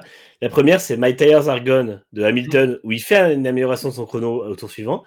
Et euh, la deuxième, c'est euh, My downshift are bad de Verstappen, qui fait des meilleurs temps juste après. Et euh, bon, voilà, c'est vraiment, c'est les deux. Parce qu'il fait le meilleur tour dans le dernier tour du Grand Prix, avec ses pneus qui auraient dû être morts 15 tours avant. Non, après, c'est lui qui s'est fait peur, en fait, parce qu'il s'est dit, il avait l'impression que les pneus chauffaient très vite. Et en fait, ils ont du coup été prudents par la suite, vu qu'il n'avait pas de chance de rattraper Verstappen, il n'a pas tapé dedans. Et en fait, Wolf a dit il restait une bonne dizaine de tours, du coup, vu qu'on les a économisés. Mais, euh... mais c'était compliqué à gérer parce que Russell, lui, par contre, perd de la performance parce qu'il recule de derrière Sainz parce que les pneus commençaient à surchauffer. Et sauf qu'en reculant, les pneus refroidissent. Il n'a jamais réussi à les remettre en température pour les remettre dans la bonne fenêtre. Donc, euh, c'est compliqué. La Mercedes est, du mal à, enfin, est difficile à mettre en, dans la bonne fenêtre de fonctionnement. Et Hamilton a vraiment beaucoup plus de facilité à le faire que Russell. Ouais, là, franchement, c'est encore une saison impressionnante de Lewis Hamilton quand même. On, le, on le souligne continuellement ici. Et vous voyez que l'émission va aller vite hein, finalement parce que Mercedes, ben voilà, on a à, peu près, à peu près, tout dit. Hein, un, grand. Après, je, les, les updates, c'était à Austin hein, qui les ont amenés, je crois, justement, les, oh, les nouveautés. Le, plancher, ouais. Ça a l'air de bien marcher quand même. Au moins, voilà, ça fait. C'est de, des circuits particuliers, mais on rappelle que le Mexique, c'est un circuit où on met l'appui maximum. Hein. Donc euh, il faut générer beaucoup d'appui puisque euh, comme on est très haut par rapport au niveau de la mer, on a, on a moins de traînées et tout ça. Donc euh, voilà, c'est quand même assez, assez intéressant. On verra au Brésil. Bon, le Brésil, c'est un, un, tout autre circuit aussi. Hein. C'est encore toujours un circuit un peu qui convient bien à leur voiture généralement. Donc. Oui, ça marche pas mal hein. en général. La, la Mercedes, c'était leur, victoire l'an dernier, c'était au Grand Prix du, du Brésil. Enfin, alors pardonnez-nous évidemment nous vous offrons aujourd'hui le débriefing du Grand Prix de Mexico City. Euh, la semaine prochaine, nous nous retrouvons pour le Grand Prix de Sao Paulo, euh, puisque ce ne sont pas les Grands Prix du Mexique et du, Brésil. Bon. La seule différence, c'est qui paye. Hein, a pas de... Oui, oui, vous en faites pas. Hein, c'est là, c'est, quand même... Mais techniquement, Spa aurait pu être le Grand Prix de Wallonie de F1 pendant très longtemps, hein, puisque c'était vraiment la Wallonie qui payait. Euh, ah c'est, la, région Wallonne qui paye. Donc, écoutez, le Grand Prix, si, si tant est que voilà, ça ne leur prend pas comme l'Emilie-Romagne de nous faire un grand prix Spa Franco, enfin un grand prix de Wallonie et de la frite euh, nationale et du chocolat, de, enfin voilà, bon, tout ça. Hein, euh, on rappelle que nous n'avons pas eu aujourd'hui, enfin cette année, pardon, le, grand prix d'Emilie-Romagne et du Made in Italy. Euh, de d'Emilie-Romagne. By Pirelli dans les By Pirelli. ah non, c'est le Pirelli Grand Prix. Le Pirelli Grand Prix of Emilia-Romagna Endel Made in Italy. Euh, ce qui ne bat toujours pas évidemment le Grand Prix de Saint-Marin et de la Riviera de Rimini, euh, MotoGP à Misano, qui est euh, vraiment très compliqué à dire. Mais écoutez, il n'y a pas de choix. Il faut bien mettre les sponsors et les gens qui payent à un moment donné en avant. chez Ferrari, eh bien, la troisième place pour Charles Leclerc devant Carlos Sainz. On peut se féliciter. Pour une fois, le Grand Prix s'est passé, les stratégies étaient faites. Et c'est Leclerc qui a fini devant Sainz et qui n'a pas eu de malchance, donc c'est déjà très bien. Et surtout, Ferrari ne rate plus ses arrêts depuis quelques grands prix. C'était très bon. Putain, c'est du 2 secondes et demie, du moins de 3 secondes, franchement. Alors, parce qu'on les a beaucoup critiqués là-dessus depuis très longtemps, hein, je pense depuis que cette émission existe. Mais il faut reconnaître que là, ça a beaucoup progressé. Et finalement, on commence à avoir déjà des changements dans l'attitude de l'équipe, dans la manière de fonctionner, qui sont peut-être là les fruits qu'on attendait enfin. On a été un peu critique envers Fred Vasseur au milieu de saison en disant on voit rien de, ce qu'il a mm. fait. Le fait est que si, on voit quand même des choses de ce qu'il a fait, les stratégies sont moins pires et les arrêts au stand, l'opérationnel est vraiment très très bon chez Ferrari aujourd'hui. Euh, et là, c'est vrai qu'en plus, lui était assez convaincu que ça allait bien se passer en qualif. Tout le monde était un peu sceptique. Et c'est vrai que putain, cette Q3 que sortent Leclerc et Sainz, ça a fait, là, pour ça a cliqué vraiment, comme on le dit des fois. Et, euh, bon, il n'y avait aucune chance de gagner face à Verstappen et même face au Mercedes qui était plus rapide et même face à Norris qui aurait pu être plus rapide qu'en course. Cependant, euh, les deux font le maximum, 3 et 4 avec la voiture qu'ils avaient. Franchement, c'est encore là, pour le coup, rien à dire sur les pilotes qui ont été excellents tous les deux. Euh, Sainz un peu en dedans en qualif par rapport à Leclerc, mais rien de. Et en course aussi, parce qu'ils sombrent hein, le premier relais quand même par rapport à Leclerc qui a des dégâts les ronds avant. Bon, des gars qui ne l'ont certes pas trop handicapé, mais quand même, tu te dis, il aurait pu rester d'un un peu plus proche. Il y avait un, vrai différentiel quand même entre les deux. Euh, tout, oui, on, a retrouvé, on a retrouvé l'écart qu'on avait en fait la plupart du temps, finalement, depuis le début de leur collaboration en, 2021, à savoir un Leclerc qui gère mieux ses pneus et qui, du coup, est plus performant en course. Là, c'est vrai que ça, faisait un petit moment que Sainz avait peut-être un petit ascendant, et comme tu le rappelais, que Leclerc aussi, sa malchance légendaire, euh, pas plus tard que le dernier Grand Prix, il se fait disqualifier. Donc, euh, voilà, là, c'était du Leclerc solide. Je, rejoins Manu, ça progresse vraiment en interne. Il y a beaucoup de. On sent beaucoup, en fait, de c'est paisible dans cette équipe, ce qui n'était plus le cas depuis un certain temps. Là, on sent que ça se concentre sur la piste. Bon, ils ont aussi pas joué le titre cette année, donc ça, ils ont vite compris qu'ils n'auraient pas cette pression-là. Ça aide aussi euh, à pas vivre une saison un peu morose comme l'année dernière, euh, mais c'est vrai qu'il n'y a plus du tout les mêmes soucis, en tout cas beaucoup moins. Euh. Il leur manque maintenant à, produire cette voiture qui sera, performante, mais au niveau opérationnel, c'est vrai que c'est en train de vraiment devenir un vrai top team à ce niveau-là, ce que ça n'était pas du tout il y, a, un an à peine ou en début de saison. Donc euh, euh, bravo à Fred Vasseur pour ça en effet, et à ses troupes parce que ça va dans la bonne direction. Maintenant, espérons qu'ils se rebattent pour le titre très vite. Et là, on verra s'ils sont à nouveau en lutte pour le titre l'année prochaine, si le progrès confirme ou s'il y a à nouveau de la fébrilité. Par contre, on va quand même mettre un point négatif. J'attends, comme beaucoup de monde, la dégradation des médiums, hein, parce que ils ont dit à Leclerc, ça, ils ont mais t'en fais pas tu vois, dans 5-6 tours, ils vont galérer. Bon. C'était normal de le penser. Mais, la, la Mercedes. Les pilotes aussi. Mm. Les pilotes Mercedes ont été très très bons sur la gestion des médiums, hein, franchement. Mm. Et sachant qu'Hamilton avait des médiums usés en plus. Hein. Oui, il n'y avait pas beaucoup qui partaient en pneus en pneu neufs. Sur le, sur le deuxième départ, c'était euh, compliqué de gérer effectivement tout ça. Euh, alors, Mathieu, par contre, Sainz bloque tout le monde à longueur de temps, mais pas les Red Bull au départ. Après, au mhm. départ, il est dans l'herbe. Hein. Il peut pas faire. Enfin, à un moment donné, ouais, euh, il peut pas se coller à Leclerc non plus euh, tout, le, tout, le, long du départ. Voilà, il, il fait ce qu'il peut. Déjà, il essaie de rester sur la piste. Voilà, c'est déjà un bon, un bon début. Mais, mais c'est vrai qu'il bon, y a quand même eu des décalages encore qui étaient assez. Voilà. Défense un peu musclée. Alors, Hamilton était content, mais défense un peu musclée de, de Leclerc aussi, qui envoie Hamilton de roue dans la mm. poussière, limite dans l'herbe il n'est pas coutumier du fait, donc on va lui passer, mais euh, ouais, j'espère que ça va pas devenir une habitude parce que il le met dans l'herbe. Hein. Il le met vraiment dans l'herbe. Il y a quand même au moins une roue qui va dans l'herbe, mais là où je suis impressionné, c'est que même en caméra embarquée, tu vois, tu entends que ça va dans l'herbe, mais la voiture s'emballe pas, pas, la voiture n'a pas été complètement déséquilibrée, machin. C'est quand même. Motorisation hybride, hein, déjà mine de rien, ça permet de pas mm. de perdre moins en, en tout, en, comment dire, en, régime et en couple. Et euh, je pense que le poids des voitures et l'espèce de de, le fait qu'elle campe sur des pneus immenses euh, fait que les roues qui adhèrent adhèrent vraiment énormément. Hmm. donc effectivement, ouais, ce, ce moyen-là, mais voilà, à part ça, c'est pareil. Hein. Pérez, il est ventre son ponton, mais le, le, le, le comment dire, le saut que fait la voiture, elle a atterri sur les roues arrière de manière ultra violente, ça roule encore, es là, putain, euh, c'est solide. Hein. Ah, c'est fort. Je m'étais même, inquiété, même inquiété du fait qu'il aurait pu se blesser parce que vraiment, il est fort.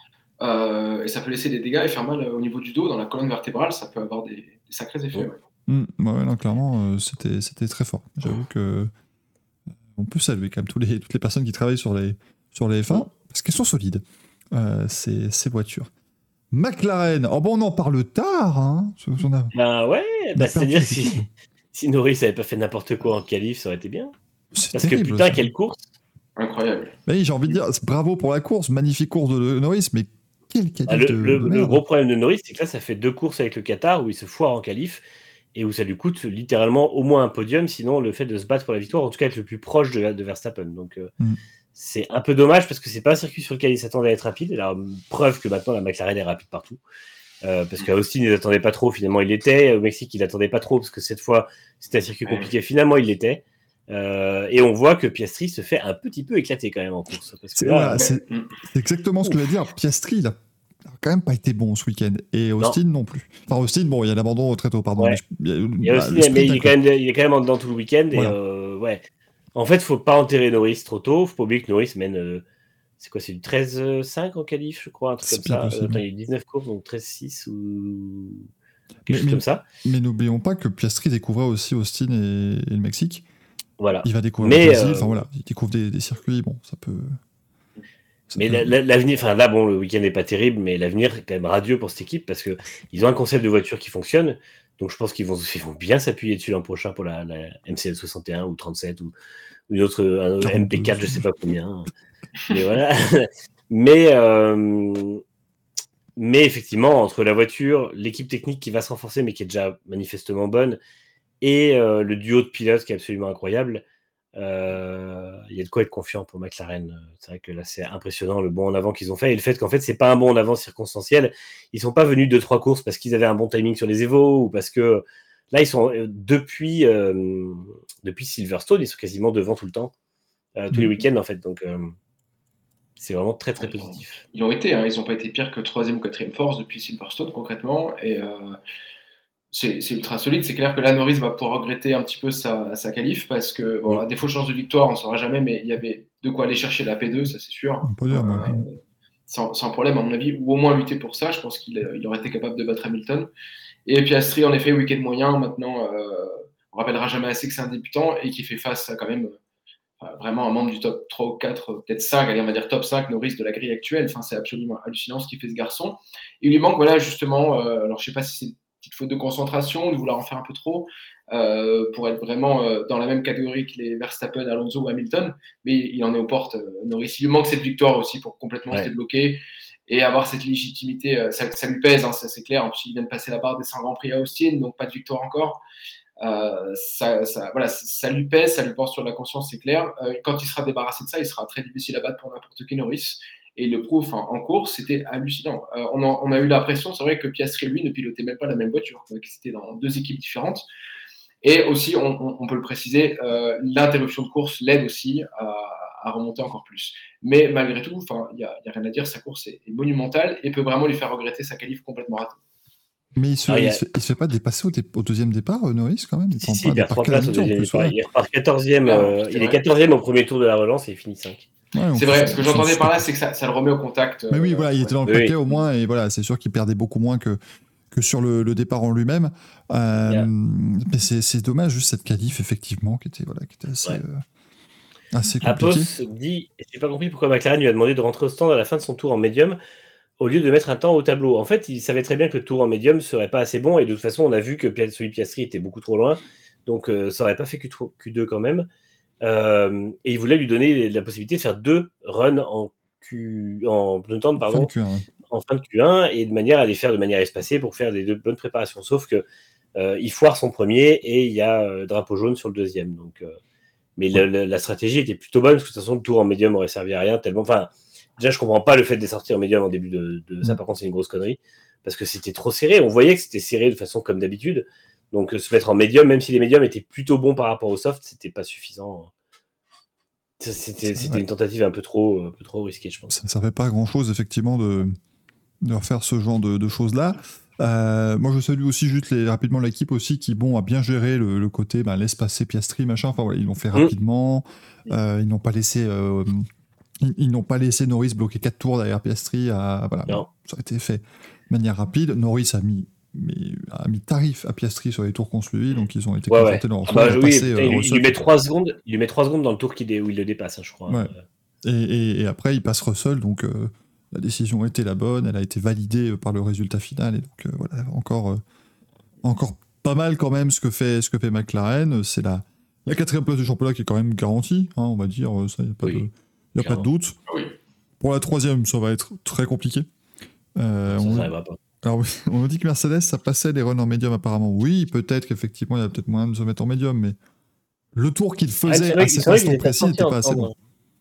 Ouais. Euh, en tout cas, donc, mais oui, oui, elles étaient en médium, effectivement, que les Mercedes, c'était assez surprenant, mais ils sont retrouvés de passer avec des, avec des pneus médiums. Ce qui n'a pas été très utile pour la course derrière, de toute façon, puisque bah, on ne pouvait pas passer non. les softs, mais voilà, moi, et, la, et de toute façon, la, la, Mercedes est meilleure en médium que la McLaren. Je pense qu'elle est vraiment, c'est une voiture taillée pour la course. Donc, ouais, donc effectivement, elle peut, un, peu plus, un peu moins performant. Hmm, elle peut, elle peut mieux marcher, effectivement, dans ces, dans ces conditions-là. Eh, vous allez voir qu'on va finir à 22h notre émission. Ça va à toute, à toute berzingue. Euh, mais, mais on va parler d'AlphaTauri. Ah bah là, c'est tôt. C'est extrêmement tôt pour parler d'AlphaTauri. On va parler d'AlphaTauri et d'un Daniel Ricciardo des grands jours, enfin des grands week-ends, parce que là. Week il a été excellent. Alors moi, je le salue quand même AlphaTauri qui a eu la présence d'esprit de faire une stratégie full Ricciardo en qualif, puisque Tsunoda avait euh, ouais. euh, partait en fond de grille quoi qu'il arrive, donc on l'a mis en mode euh, aspiration ah bah, à fond. Enfin voilà, c'était. Ah ouais, on l'a mis en mode en mode boomerang, enfin en mode lance-pierre. Là, c'était vraiment il le. Et je me. Il le et, enfin, il, oui, il, le tractait, il le tractait et puis après ah, il, le passait, il le lâchait quoi. Ouais. Mais moi ce qui me ce qui m'impressionnait c'est que je vois les Q1 et Q2 je dis ah oui c'est cool c'est sympa parce que ça permet en plus allez tu vois l'équipe est à vendre euh, ça te permet de te mettre un peu plus en, en valeur parce que tu, tu offres à Ricardo 2-3 dixièmes gratuits comme ça et puis en Q3 il se met quatrième Ricardo euh, sur la grille donc euh, c'est sachant qu'il était déjà il était déjà dans le top 10 des deux séances d'essai libre du vendredi et c'était euh, non, il a été bon tout le week-end, vraiment euh, le Ricardo des grands jours. C'était euh, super rapide, super constant. pas d'erreur. Enfin, là, là, pour le coup, on voit ce qu'on aurait chez, avec Ricardo chez Red Bull, c'est que c'est un pilote qui est pas toujours au top niveau, niveau chrono. En tout cas, plus maintenant. Mais par contre, c'est un pilote qui fait vraiment rarement des erreurs. Parce que là, c'est quand même que son deuxième Grand Prix après son retour d'absence de, de, cinq Grands Prix, qui lui-même suivait deux, seuls, deux Grands Prix uniquement avant une demi-saison d'absence. Donc, euh, c'est, il n'est pas encore dedans, en fait. C'est ça le truc. Euh, et là, il est vraiment impressionnant. Sa qualif est monstrueuse, sa course est hyper solide.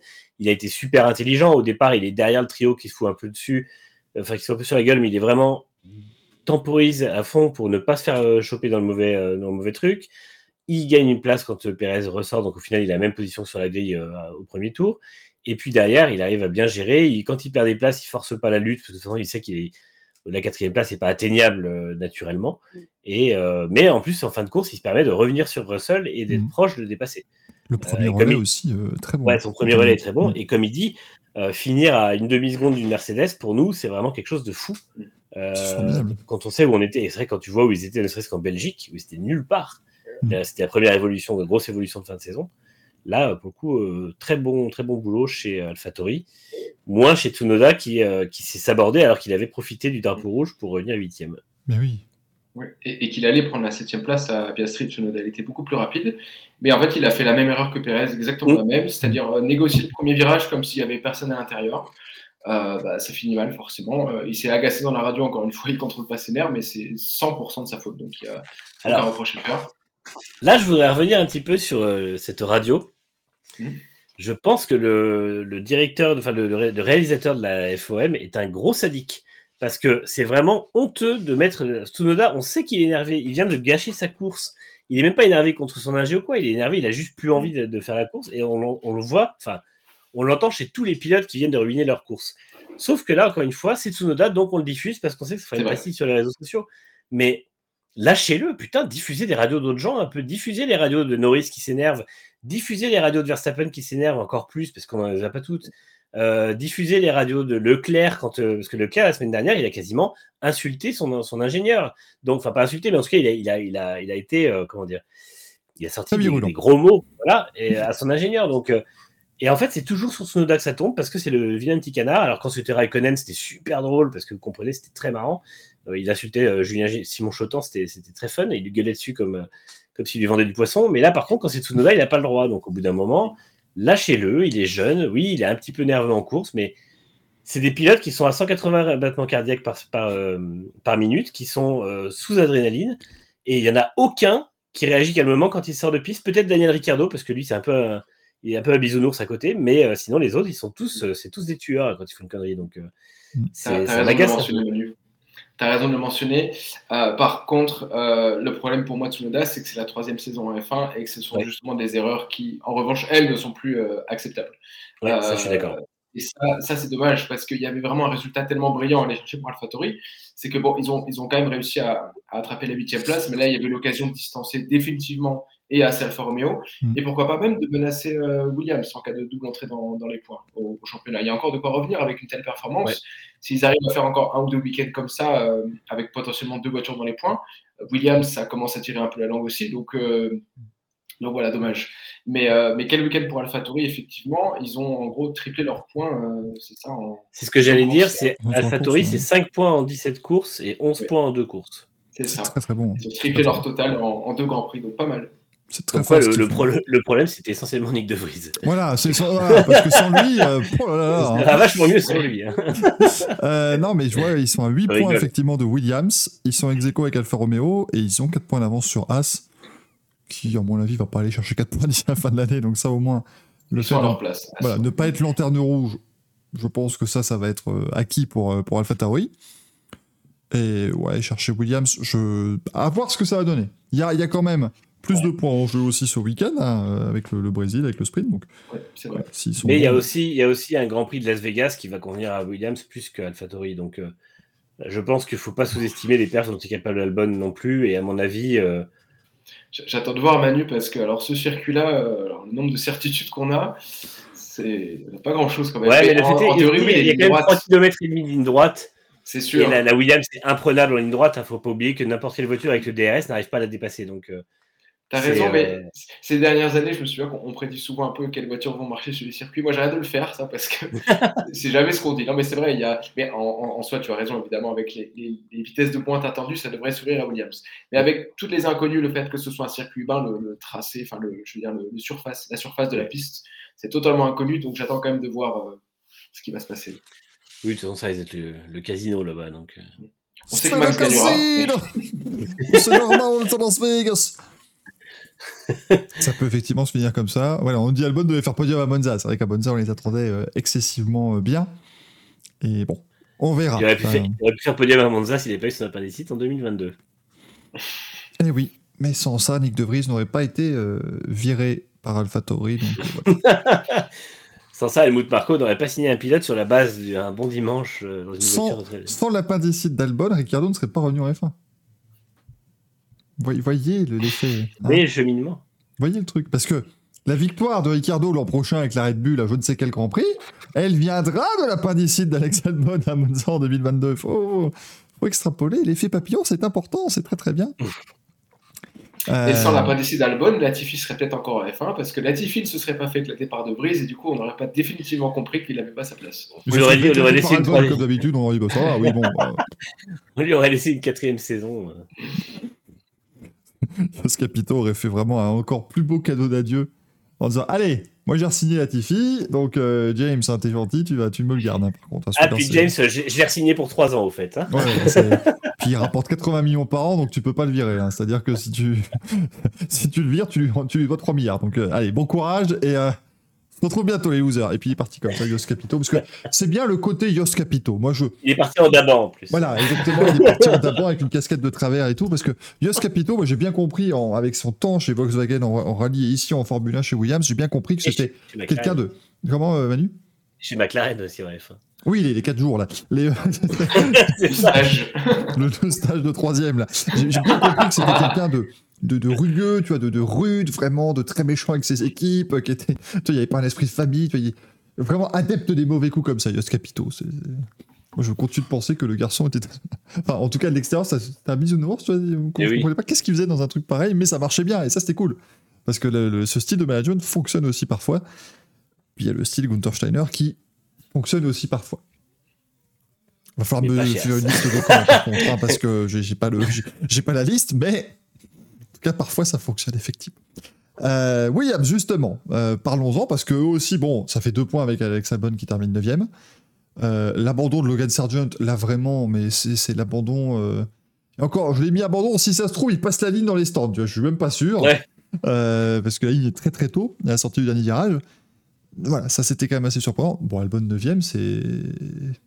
Alors, j'allais dire c'est très bien. Non, c'est quand même décevant par rapport au début du week-end.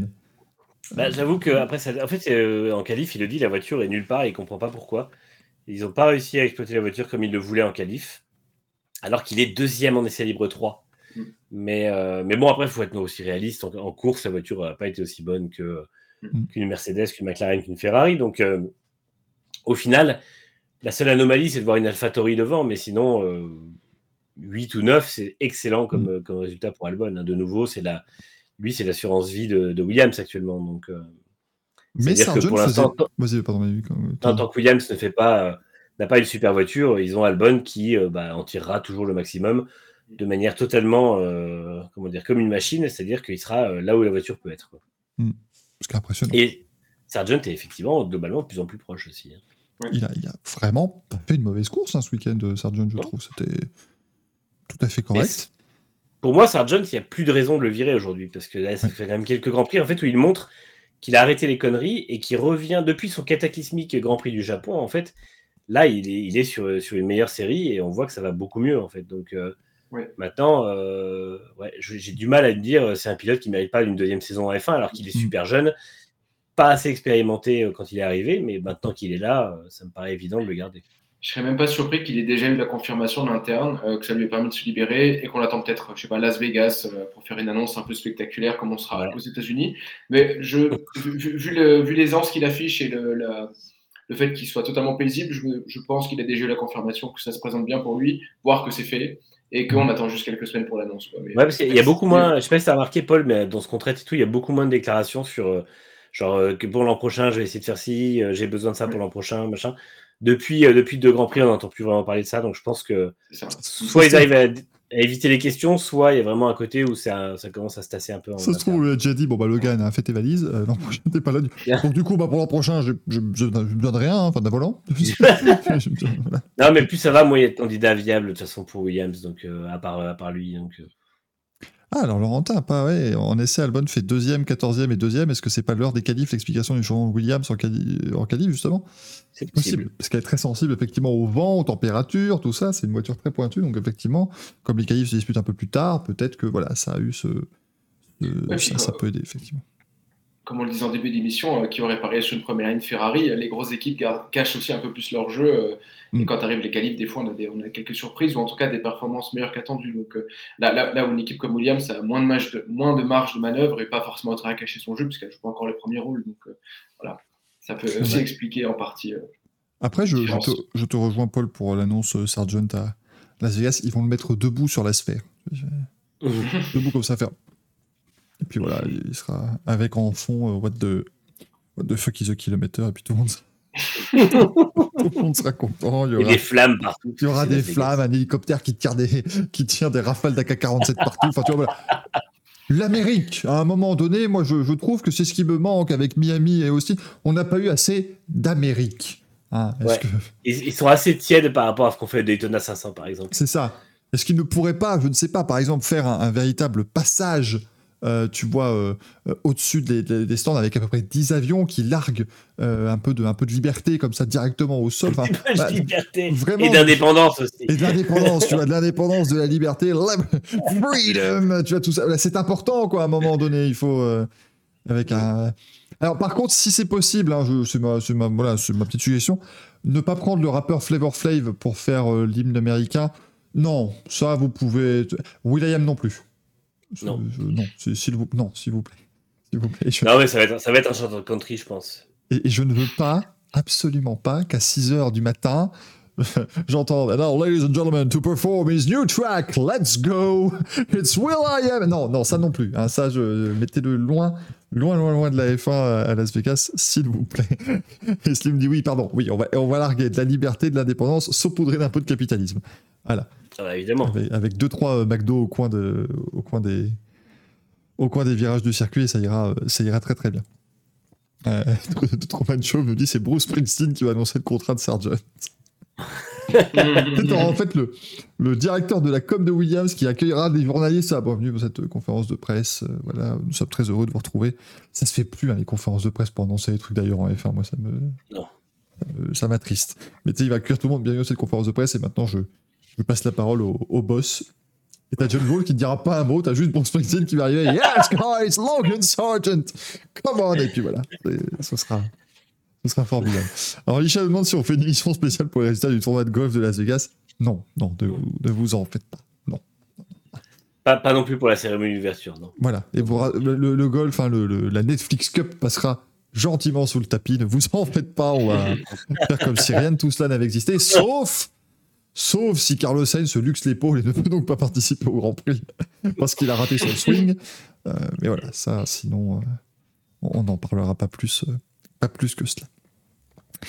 Alpine, oui, alors oui, on a parlé d'Alphatori et de Williams, et donc on va parler d'Alpine. C'est- ça devient, moi je, Bah, Alpine, s'il y a un truc qu'on peut pas leur reprocher, c'est la constance. C'est exactement sont ce que je disais. toujours en plein milieu. Ils sont jamais devant, jamais sont- très rarement derrière. mais, mais Toujours pour- 5 ou 6 force, toujours. Mais, Ouais. pour une, mais pour une petite équipe, pouvoir faire des entrées dans les points aussi régulières, c'est bien. C'est correct. Pour une équipe Ah, qui n'a pas le soutien d'un grand constructeur, c'est bien. Ah, attends, Cadillac arrivera? non, non, mais euh, ouais, c'est dommage parce que encore une fois, les pilotes font un super week-end, euh, tout ça. Il y a enfin pas grand-chose à dire euh, sur le plan opérationnel, ça va et tout, mais c'est pas terrible quoi. C'est moyen. tiède, C'est tiédasse. Médiocre, médiocre, ouais, c'est. C'est comme tu dis, les week-ends se suivent et se ressemblent. Alors les adversaires changent. Un coup ils se battent contre une Alpha, un coup contre une McLaren ou une Aston. Et là, c'était contre Williams, euh, euh, contre Haas notamment. Contre Haas, oui. Voilà. Je pense que je, je pense que Gasly a détesté euh, les sponsors de la Haas pendant toute la course. Mais ouais, ouais, c'est vraiment. y a- j'ai l'impression que les week-ends, c'est un peu pareil. Il n'y a pas grand-chose à dire sur Alpine. Comme tu dis, Manu, l'opérationnel n'est pas dégueu. Enfin, il n'y a, pas d'erreur flagrante. Euh, les pilotes font du bon boulot. Ils ont, ils ont pour le coup, euh, c'est dommage que ça ne se voit pas, mais on a un des trois ou quatre meilleurs euh, duos de pilotes chez Alpine. Mm. Clairement, c'est vraiment homogène, c'est fort. Et je pense que ça travaille bien ensemble malgré le passé. Ce sont aujourd'hui deux jeunes hommes qui ont grandi, qui sont des hommes, qui sont des pilotes affirmés. Et ça se voit. Là-dessus, il n'y a rien à dire. Mais si je fais la voiture, n'avance pas vite. Quoi. Enfin, c'est franchement, il n'y a, rien de plus à dire. C'est le jour où ils arrivent à faire une bonne voiture, bah, ils auront les pilotes pour la faire marcher et a priori une bonne, euh, voilà, bon, une bon mode de fonctionnement qui, fonctionne. Mais euh, franchement, la voiture n'avance pas. Quoi. Mm. Rien de plus à dire sur Alpine. Le, le, duel au sommet Hülkenberg contre Alpine, c'était grandiose quand même. Hein. Ah, mais il, il, reprenait 3 secondes dans les virages longs, quoi, je pense. Et puis dès qu'il y avait de ligne droite, c'était, il partait. il partait. Oh, euh, L'Alpine en ligne droite, c'est une calamité. Euh, ça a été une calamité à Bakou, ça a été une calamité à Monza, et ça va être une calamité à, à Las Vegas. Euh, donc, ouais, non, mais ce qui était beau, ce qui était beau, c'est qu'en plus, Magnussen leur, leur mettait une, une rouste dans le stadium. Mmh. Ils font mmh. tout le boulot, ils reviennent, ils lui collent dessus. Et là, trois virages longs, ils sont perdus. Ils sont perdus. Et il attaquait les lignes droites avec 5 dixièmes d'avance. Et du coup, bah, après, 5 euh, dixièmes avec le DRS de la pine, c'est pas assez, quoi. Donc, euh, on dit, il pouvait pas faire beaucoup mieux avec la vitesse de pointe. Oui, mais bon, quand c'est ça, on dit oui, mais vous comprenez, la vitesse de, vitesse de pointe, c'est pas le fort de la voiture, donc il peut pas faire mieux. Puis quand t'es sur un circuit comme hostile, oui, mais vous comprenez, parce que dans les virages rapides, elle est pas très bonne. Euh, oui, mais dans les virages lents, oui, ça tourne pas. Oui, mais bon, elle a toujours un problème, cette voiture. Et le problème, c'est à chaque fois le point principal du circuit qu'on visite.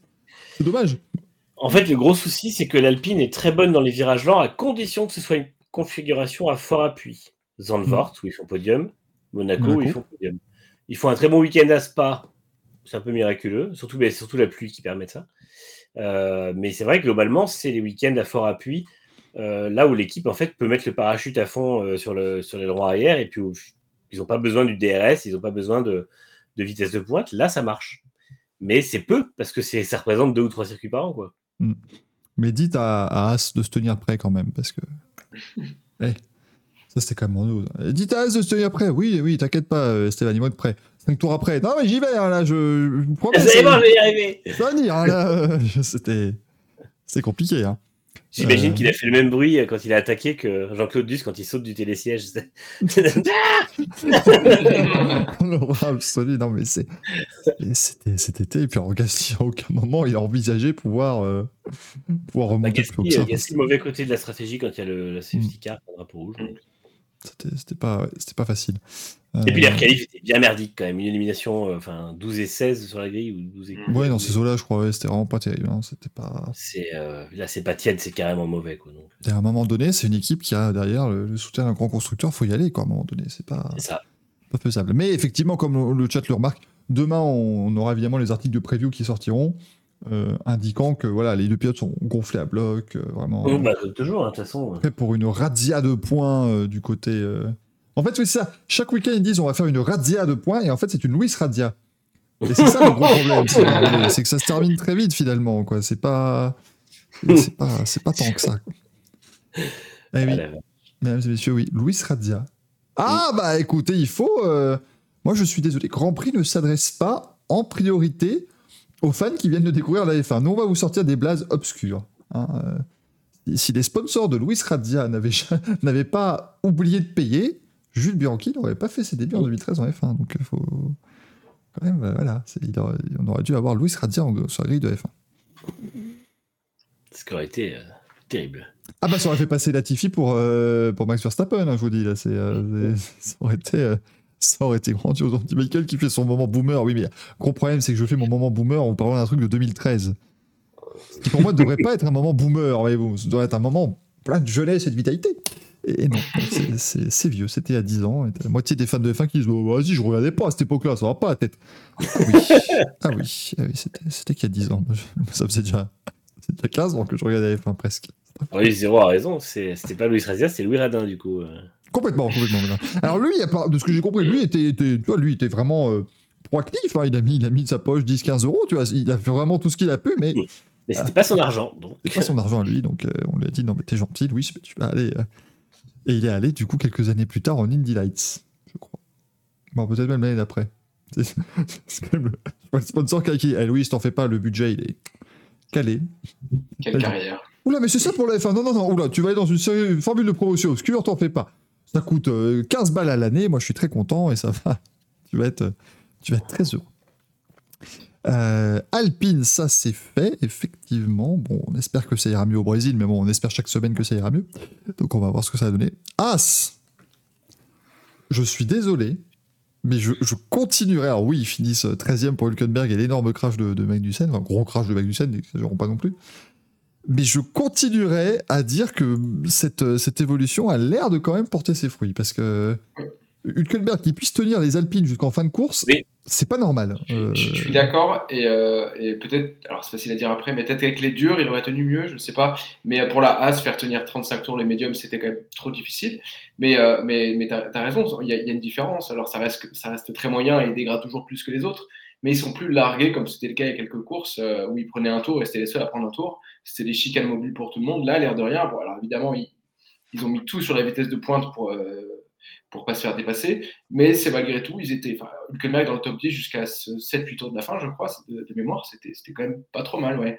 Donc euh, donc c'est mieux. Voilà, c'est ça reste pour moi l'équipe qui mérite de terminer dernière au championnat parce que c'est celle qui a apporté le moins de choses sur sa voiture et donc dans la course technologique. En toute logique, doit terminer dernière. Mais tu as raison de dire qu'ils sont un peu moins en retrait que les courses d'avant. Voilà, maintenant, euh, avoir à voir l'année prochaine s'ils arrivent à commencer la saison avec une voiture un peu plus saine et s'ils pourront enfin euh, arriver à la développer un peu plus.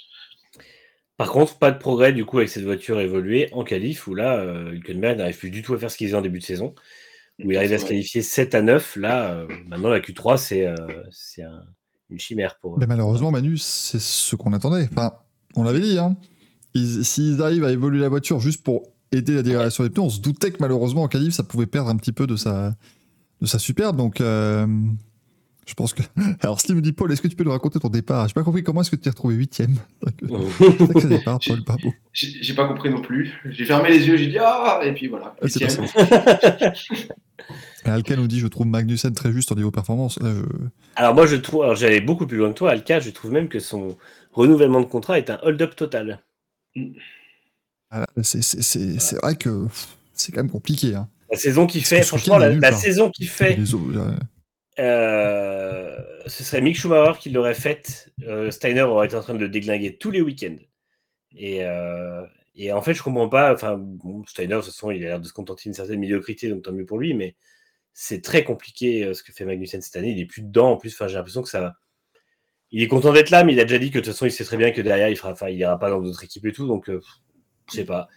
J'ai l'impression que c'est vraiment déjà très très limite. Et puis, bah, ça va pas en s'arrangeant. Et et en fait, on en est à un point où c'est Hülkenberg qui revient après trois saisons d'absence qui tient la baraque.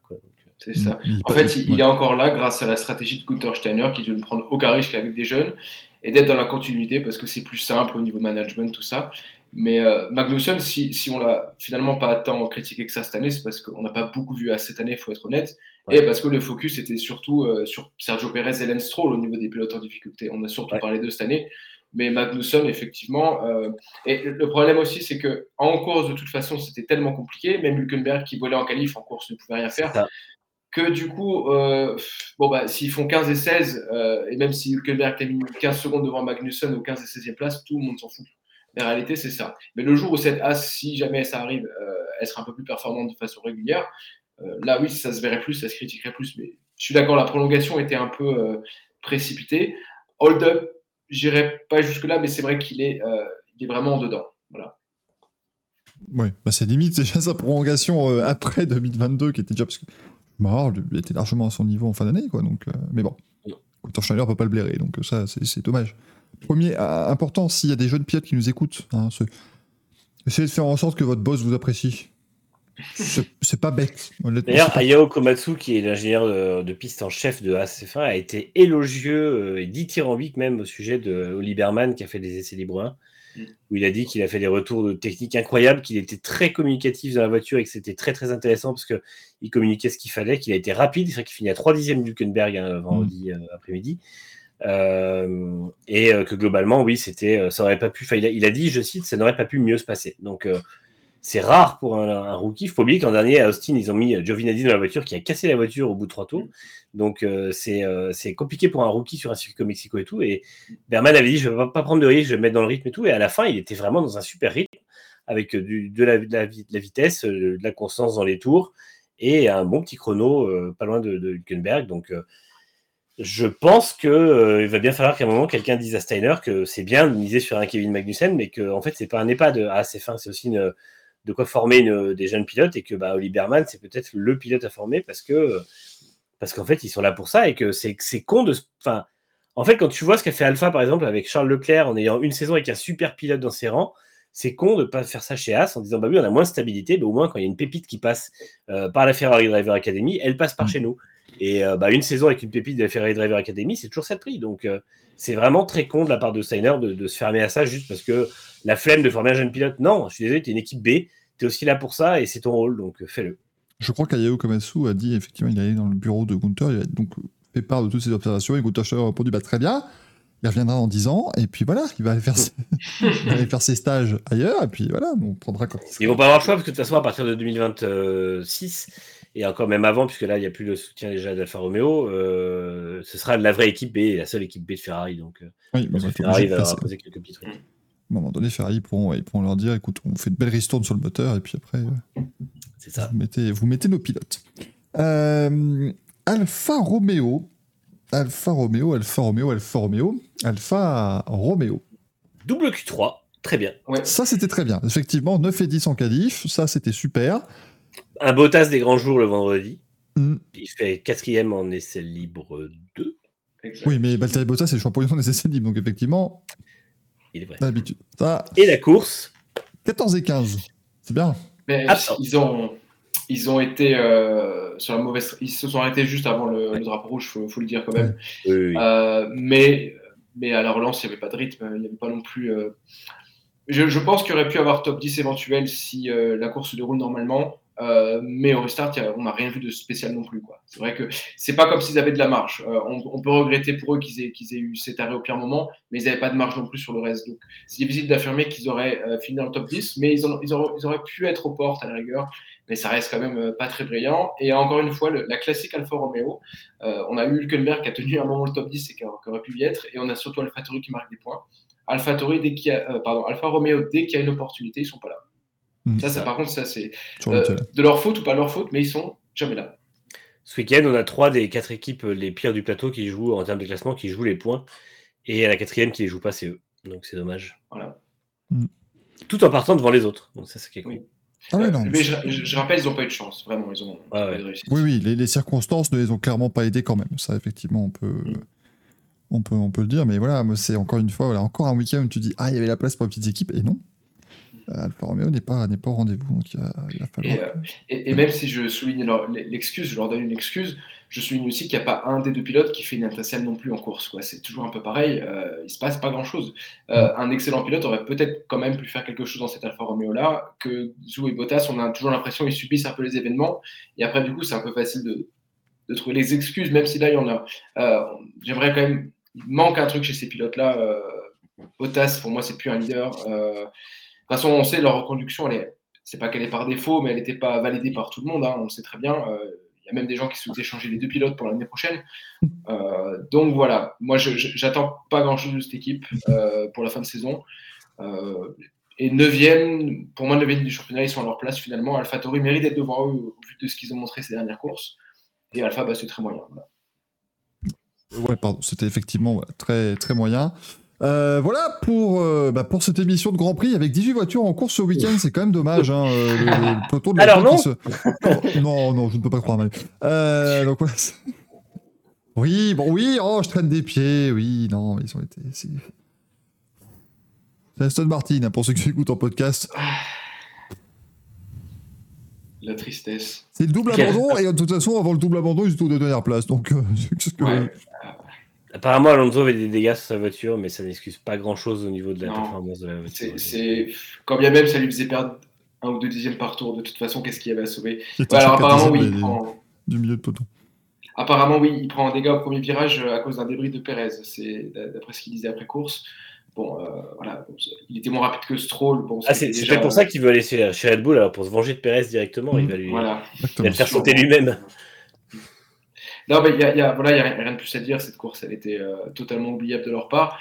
Mon seul espoir maintenant, Michael, pour toi et les autres fans d'Alonso qui nous écoutent, c'est que vraiment Aston Martin, et, d'ailleurs c'est toi qui, qui a avancé cette théorie, je pense, Manu, dans les dernières émissions, qu'ils aient vraiment fait une croix sur 2023, qui t'a essayé des pièces déjà pour l'année prochaine, ou en tout cas qui s'en rapprochent, qui ne conviennent pas à la voiture actuelle et qui, pourquoi pas, conviendront au concept de l'année prochaine, et qui soient maintenant vraiment en mode euh, séance d'essai euh, grandeur nature, avec un maximum de données récoltées. C'est le seul espoir que j'ai pour Aston Martin parce que sinon, bah, bonjour tristesse, quoi. C'est vraiment, euh, c'est terrible. Donc j'espère pour eux que c'est, euh, non pas qu'ils cherchent à être aussi plus performants, parce que malgré tout, je pense qu'ils sont totalement déçus de leur performance, mais qu'ils se disent, bon, bah, quitte à, quitte à faire des tests pour l'année prochaine et repartir euh, de plus belle, autant complètement jeter à la poubelle fin 2023, on teste des pièces qui ne marchent pas sur le concept actuel, mais qui éventuellement finiront par marcher sur le prochain, et c'est pour ça qu'on les essaye maintenant. Autrement, j'ai juste envie de dire qu'ils se sont totalement trompés dans leur développement et que c'est inquiétant pour l'année prochaine. Je ne sais pas encore sur quel pied danser. Euh, j'espère que ce sera la première hypothèse qui sera la bonne, à savoir qu'ils pourront retrouver une voiture compétitive. C'est pas comme si leur concept était soudainement devenu nul. ça paraît difficile à croire. Donc euh, voilà, qu'ils fassent juste euh, des séances d'essai pour les trois dernières courses pour bien mieux repartir en 2024, parce que là, bah, ils vont finir par être dernière force du plateau à ce rythme-là. Mm. Ah, c'est terrible, là. enfin, je vais avoir un avis. On a des avis mesurés quand même dans cette émission, vous les voyez, et puis on essaye quand même de mais nul, nul, nul C'était pas Aston Martin, c'était Aston Tartin, c'était nul, nul, nul, il n'y a rien qui. Ah non, mais c'est. Hein. La fin de saison, elle est. Euh, un grand prix affreux. Alors, Isako dit sur la deuxième partie de saison, ils sont la dernière équipe. Toujours, restons mesurés. Non, ce n'est pas la pire équipe sur la deuxième moitié de saison non plus. Hier, enfin dimanche, ça l'était. Oui, ça voilà. Bon, dimanche, ils étaient euh, au fond du trou. Euh, mais mais je pense quand même que je pense quand même que sans ces dégâts, Alonso jouait devant les As et devant les euh, possible, ouais. Et les Alpha, mais c'est pas, terrible non plus. Ah non, ça fait, ça fait 13e, c'est pas, ça fait tout 13e. Hein. De, toute façon, Alonso, alors c'est quand même rare euh, de dire d'Alonso qu'il n'est pas l'aise dans une voiture quand il commence à faire des têtes à queue et des tours ultra moyens. Si, si, un pilote comme lui n'est pas en confiance, de toute façon, qu'est-ce que vous voulez tirer cette voiture hein? Chose. il l'a dit euh, samedi, il a dit je ne fais tête à queue parce que je n'arrive pas à trouver la limite de la voiture. Mm. Et en fait, c'est ça qui est inquiétant parce que j'ai ma théorie sur laquelle ils misent tout sur 2024, mais en même temps, ils amènent quand même des évolutions et qui sont vraiment catastrophiques. Donc, mm. j'espère pour eux que c'est des pistes de travail qu'ils éliminent au fur et à mesure et que c'est pas les pistes sur lesquelles ils étaient partis pour 2024 qui sont pas bonnes. Parce que si c'est ça, ça veut dire qu'il faut revenir en arrière et trouver d'autres solutions. Et là, ça va compliquer le travail. Donc, euh, je suis confiant pour Alston Martin, parce que quand même, gros moyen, Dan Fallows, euh, Fernando Alonso, tout ça, il y a plein de points positifs. Mais c'est une équipe qui n'est pas habituée dans, son, dans sa genèse à développer des voitures. Et euh, j'ai, parce qu'on rappelle qu'ils ont un châssis qui leur fait quasiment 4 euh, ans, une base de châssis en tout cas, qui leur fait quasiment 4 ans euh, chez, en tant que Force India. Et Racing Point achète une Mercedes. Donc c'est compliqué. Et on, voit qu'en plus, quand ils ont la première voiture qu'ils ont développée, c'était la, Mercedes de 2019 qu'ils utilisent en 2020, qu'ils ont développée pour 2021. Et en fait, elle n'était pas bonne. Donc voilà, je suis un peu inquiet pour eux. J'espère que ça s'est évolué, mais c'est vrai que c'est pas, euh, c'est pas totalement réjouissant. Et oui, les 50 sont passés de deuxième à cinquième au championnat constructeur, mais ça veut toujours pas dire que c'était la pire équipe de la deuxième moitié de saison. Toujours quand même essayer d'être, mesuré dans ses propos. Il y a un podium à Zandvoort. Hein.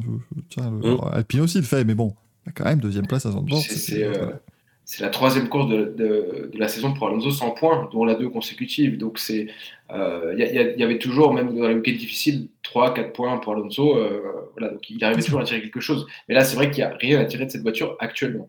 Et c'est donc deux abandons. Alors là, il n'aurait pas marqué de points, mais aux États-Unis, il aurait marqué. Donc euh, voilà. En, partant voie des stands. C'était, en fait, c'était une belle course à Austin. Hein. Ils sont cinquième course. On, les salue justement sur Austin. Donc là, voilà. Mm. Ça, ça, arrive, ça peut arriver, mais c'était dur. Hein. Franchement, regardez le week-end là. Euh, un, autre élément, alors peut-être qu'en tant que fan, je, vois des belles choses là, il n'y en a pas. Je trouve pas que le body language d'Alonso ni ses déclarations soient encore euh, ce qu'on avait pu voir euh, chez McLaren quand il y avait beaucoup d'amertume. Là, on, en est encore très loin. Alors, bon, il n'a pas intérêt à le faire et peut-être qu'il a appris de ses erreurs aussi. sa communication était désastreuse à l'époque, il a un peu amélioré cette année. Encore une fois, j'essaie de voir des signes là où il y en a parce que c'est difficile de comprendre ce qui se passe chez Aston, mais on sent pas non plus une déprime totale dans l'équipe, euh, c'est ça que je veux dire. Quoi. Le fait qu'il s'énerve pas, je vois justement comme un signe de euh, bon, il y aura mieux l'an prochain. Non, bah, bah oui, ça, bien évidemment. ça que je veux dire, ouais. Il a déjà signé avec Red Bull, donc évidemment, lui, il est, il est libéré. Euh, non, mais voilà, bon, on verra, on verra effectivement s'ils parviendront à, à redresser la barre au Brésil, mais euh, c'était, c'était vraiment là la panade de A à Z hein, chez, Aston euh, ce, ce week-end.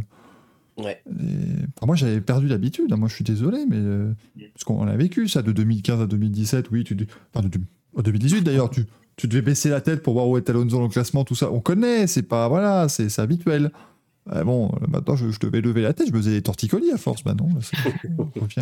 Et t'as raison, Michael, là, ça nous a rappelé des sombres années, euh, Ouais. pas les meilleures, mais, euh, mais euh, on n'est pas du tout dans le même contexte et j'ai envie d'être optimiste pour eux pour 2024. Alors, optimiste dans la mesure où je pense qu'ils auront une bonne voiture. Là où je suis un peu moins optimiste, c'est qu'ils auront beaucoup plus de concurrence. Il y a beaucoup plus d'équipes qui ont des concepts euh, proches de la Red Bull parce que complètement tout le monde se dirige vers le concept de la Red Bull. McLaren a fait la même chose et c'est pour ça que ça fonctionne. Donc l'année prochaine, il y aura encore plus de voitures, il y aura encore plus de convergence. Donc ce sera peut-être plus dur pour eux de créer la surprise et de, faire la différence, mais je ne vois pas pourquoi ils ne seraient pas dans le wagon de tête. Encore une fois, ils ont, un concept qui à la base est bon et très très bon. Euh, ils ont fait fausse route sur cette année, rien ne dit qu'ils feront fausse route l'année prochaine. Mais ce qui est bien, imagine, ils finissent les dernières courses, genre 8ème force du plateau, j'exagère un peu le trait, mais imaginons, ils font ça. Et à Bahreïn, ils arrivent 8ème force du plateau, les gens diront Mais c'est un scandale, l'an dernier, ils étaient deuxième force. C'est parce que on rappelle que les gens comparent toujours Bahreïn d'une année à Bahreïn de l'année d'avant, et pas à la fin de la saison d'avant, qui est beaucoup plus logique, puisque tu converges et tu continues de développer les voitures. Mais bon, ça c'est un autre débat, vous en faites pas, on fera une émission spéciale où vous nous direz toutes vos takes désastreuses, les refs, et on va les débunker. Euh, c'est bon, j'ai mis tous les. c'est- Ça va, on est, on est jeunes, là, j'ai j'ai mis tous les. J'ai mis tous les, tous les mots qu'il faut. Euh, donc, vous en faites pas, ce sera un banger, les refs. Moi, je vous le dis, ce sera, ce sera un banger. Euh, voilà, là, là c'est bon. Là, on a parlé de tout le monde. Là, tout va bien. On a parlé de toutes les équipes de F1. Donc, C'est euh, bon. tout va bien. On a parlé d'AFI en début d'émission. C'est très bien. Michael Andretti, ça n'avance pas. on va tenir un, un compte. Michael Andretti, écoutez, pas d'infos. Euh, tout. Lui euh, a fait tourner sa voiture, une voiture aux normes 2023, mais euh, ils, ont, ils ont créé une, une- une maquette aux normes 2023, euh, Andretti. Grand bien Donc, euh, donc ils bossent. Voilà. Eux, ils bossent et puis au bout d'un moment, ils, je pense qu'ils mettront le pied dans la porte en disant bah on rentre. Puis la, la Fob fermera la porte à clé gentiment. Et On mettra un coup de tête à Michael Andretti. ah, Andretti ira voir l'IndyCar en disant Oui, alors bon, si on pouvait ouvrir un peu le développement aérodynamique des voitures, euh, parce que nous, bon, on sait pas tout, mais a plein de choses, euh, c'est très compliqué. euh. Au Un concept on- aura un peu du mal sur les ovales, mais par contre sur la sécurité routière, on va Ah, ça, alors là, sur, les, sur les OL, par contre, un dernier, mais alors les, les routiers, vous en faites pas. Mathieu Cudier, jeune en EL1. Eh ben, euh, Berman Krakito, euh, pour cher, aïe aïe aïe. On vous offre des analyses poussées comme ça, hein. vraiment, il n'y a pas de. C'est important hein, aussi de pouvoir. euh, c'est- très très fort. Adjar, Sympathique. aucune idée ce qu'il a fait. Correct. Correct. Eh Ah, ben, oui, c'est- correct. C'est compliqué à, à, part, à part Berman, il n'y a pas eu de commentaires spécialement. Bon, fait- s'en sort bien quand même. Ouais, non, c'est du travail de fond et c'est de l'apprentissage, donc c'est pas non plus spectaculaire. Quoi. Mais à Jar, il y aura la vraie séance, celle d'Abu Dhabi, contre. C'est qui, du Red coup Bull. C'est Jake c'est- Denis. Jack Denis qui sera avec lui. Bon, oui, donc oui, il va euh, être contre un qui Bull. n'inquiète pas, euh, qui n'inquiétera pas en termes de- de- de- d'accession à la F1. Donc euh, voilà, c'est, effectivement c'est bien d'avoir eu cinq jeunes pilotes qui ont pu comme ça euh, euh, s'installer dans, dans un baquet de F1 sur un week-end de Grand Prix. Ça, c'est quand même l'une des belles choses que la FIA a mis en place ces dernières années avec ces deux séances euh, annuelles obligatoires pour de, de jeunes pilotes. On se retrouve déjà mardi prochain, hein, vous en faites pas, nous c'est toute, toute berzingue ce week-end, le dernier sprint de la saison. Je sais que vous en êtes tous très tristes, hein, évidemment, voilà. Le, Ça va me manquer. Ça va clairement nous, nous manquer. Hein, euh, le prochain sprint, ce sera pas avant le mois de mars, quoi. Donc, euh, je sais pas comment je vais faire. Bah, comme je fais pour l'IndyCar, finalement, qui, euh, on vous le rappelle, a déjà terminé sa saison il y a un mois et demi. mais, euh, mais là, euh, bon, voilà, le dernier sprint. Donc, alors, les horaires pour ce week-end sont différents, hein, très clairement. Il va falloir encore jongler avec des horaires un peu particuliers. Les essais libres 1 sont à 15h30 vendredi, la qualif à 19h. Le sprint shootout, dernier sprint shootout de l'année à 15h le samedi, le sprint à 19h30 et la course est dimanche à 18h. Donc euh, voilà pour vos petits euh, rendez-vous. Nous, on, on sera là. Euh, moi, je serai là, je vous commente le Grand Prix dimanche. Et après, on vous commente la NASCAR. Et après, je vais me coucher. Ça va être chouette. ça. que ça la va être finale de la. NASCAR, finale de la saison. Finale, voilà, des nombreux. Voilà, finale complète de la NASCAR, donc on vous expliquera tout. De toute façon, ça dure 3 heures. On a deux bonnes heures au début pour vous expliquer qu'est-ce qui se passe, pourquoi les 4 sont là. Vous en faites pas, on vous dira tout ce qu'il faut savoir. Et ensuite, la dernière heure, c'est le brawl. Et on saura qui deviendra champion de NASCAR. Car oui, la saison de NASCAR termine 3 bonnes semaines avant celle de, la F1. Ah. Au moins, elle a commencé un mois avant, c'est déjà une, une, belle, une belle chose. Merci Paul, merci Manu. Merci tout le monde. Merci à tous. C'est très sympa. Merci les chats, vous êtes toujours très nombreux. Reviendez quand même jeudi dans le Racing Café, hein, comme d'habitude. On sera là pour, euh, pour revenir sur tout ce qui s'est passé ce week-end en F1, en moto, absolument partout. Et puis sinon, mardi prochain, pour un nouvel épisode de Grand Prix. Ciao, ciao tout le monde. Bonne nuit, bonne soirée. Ciao.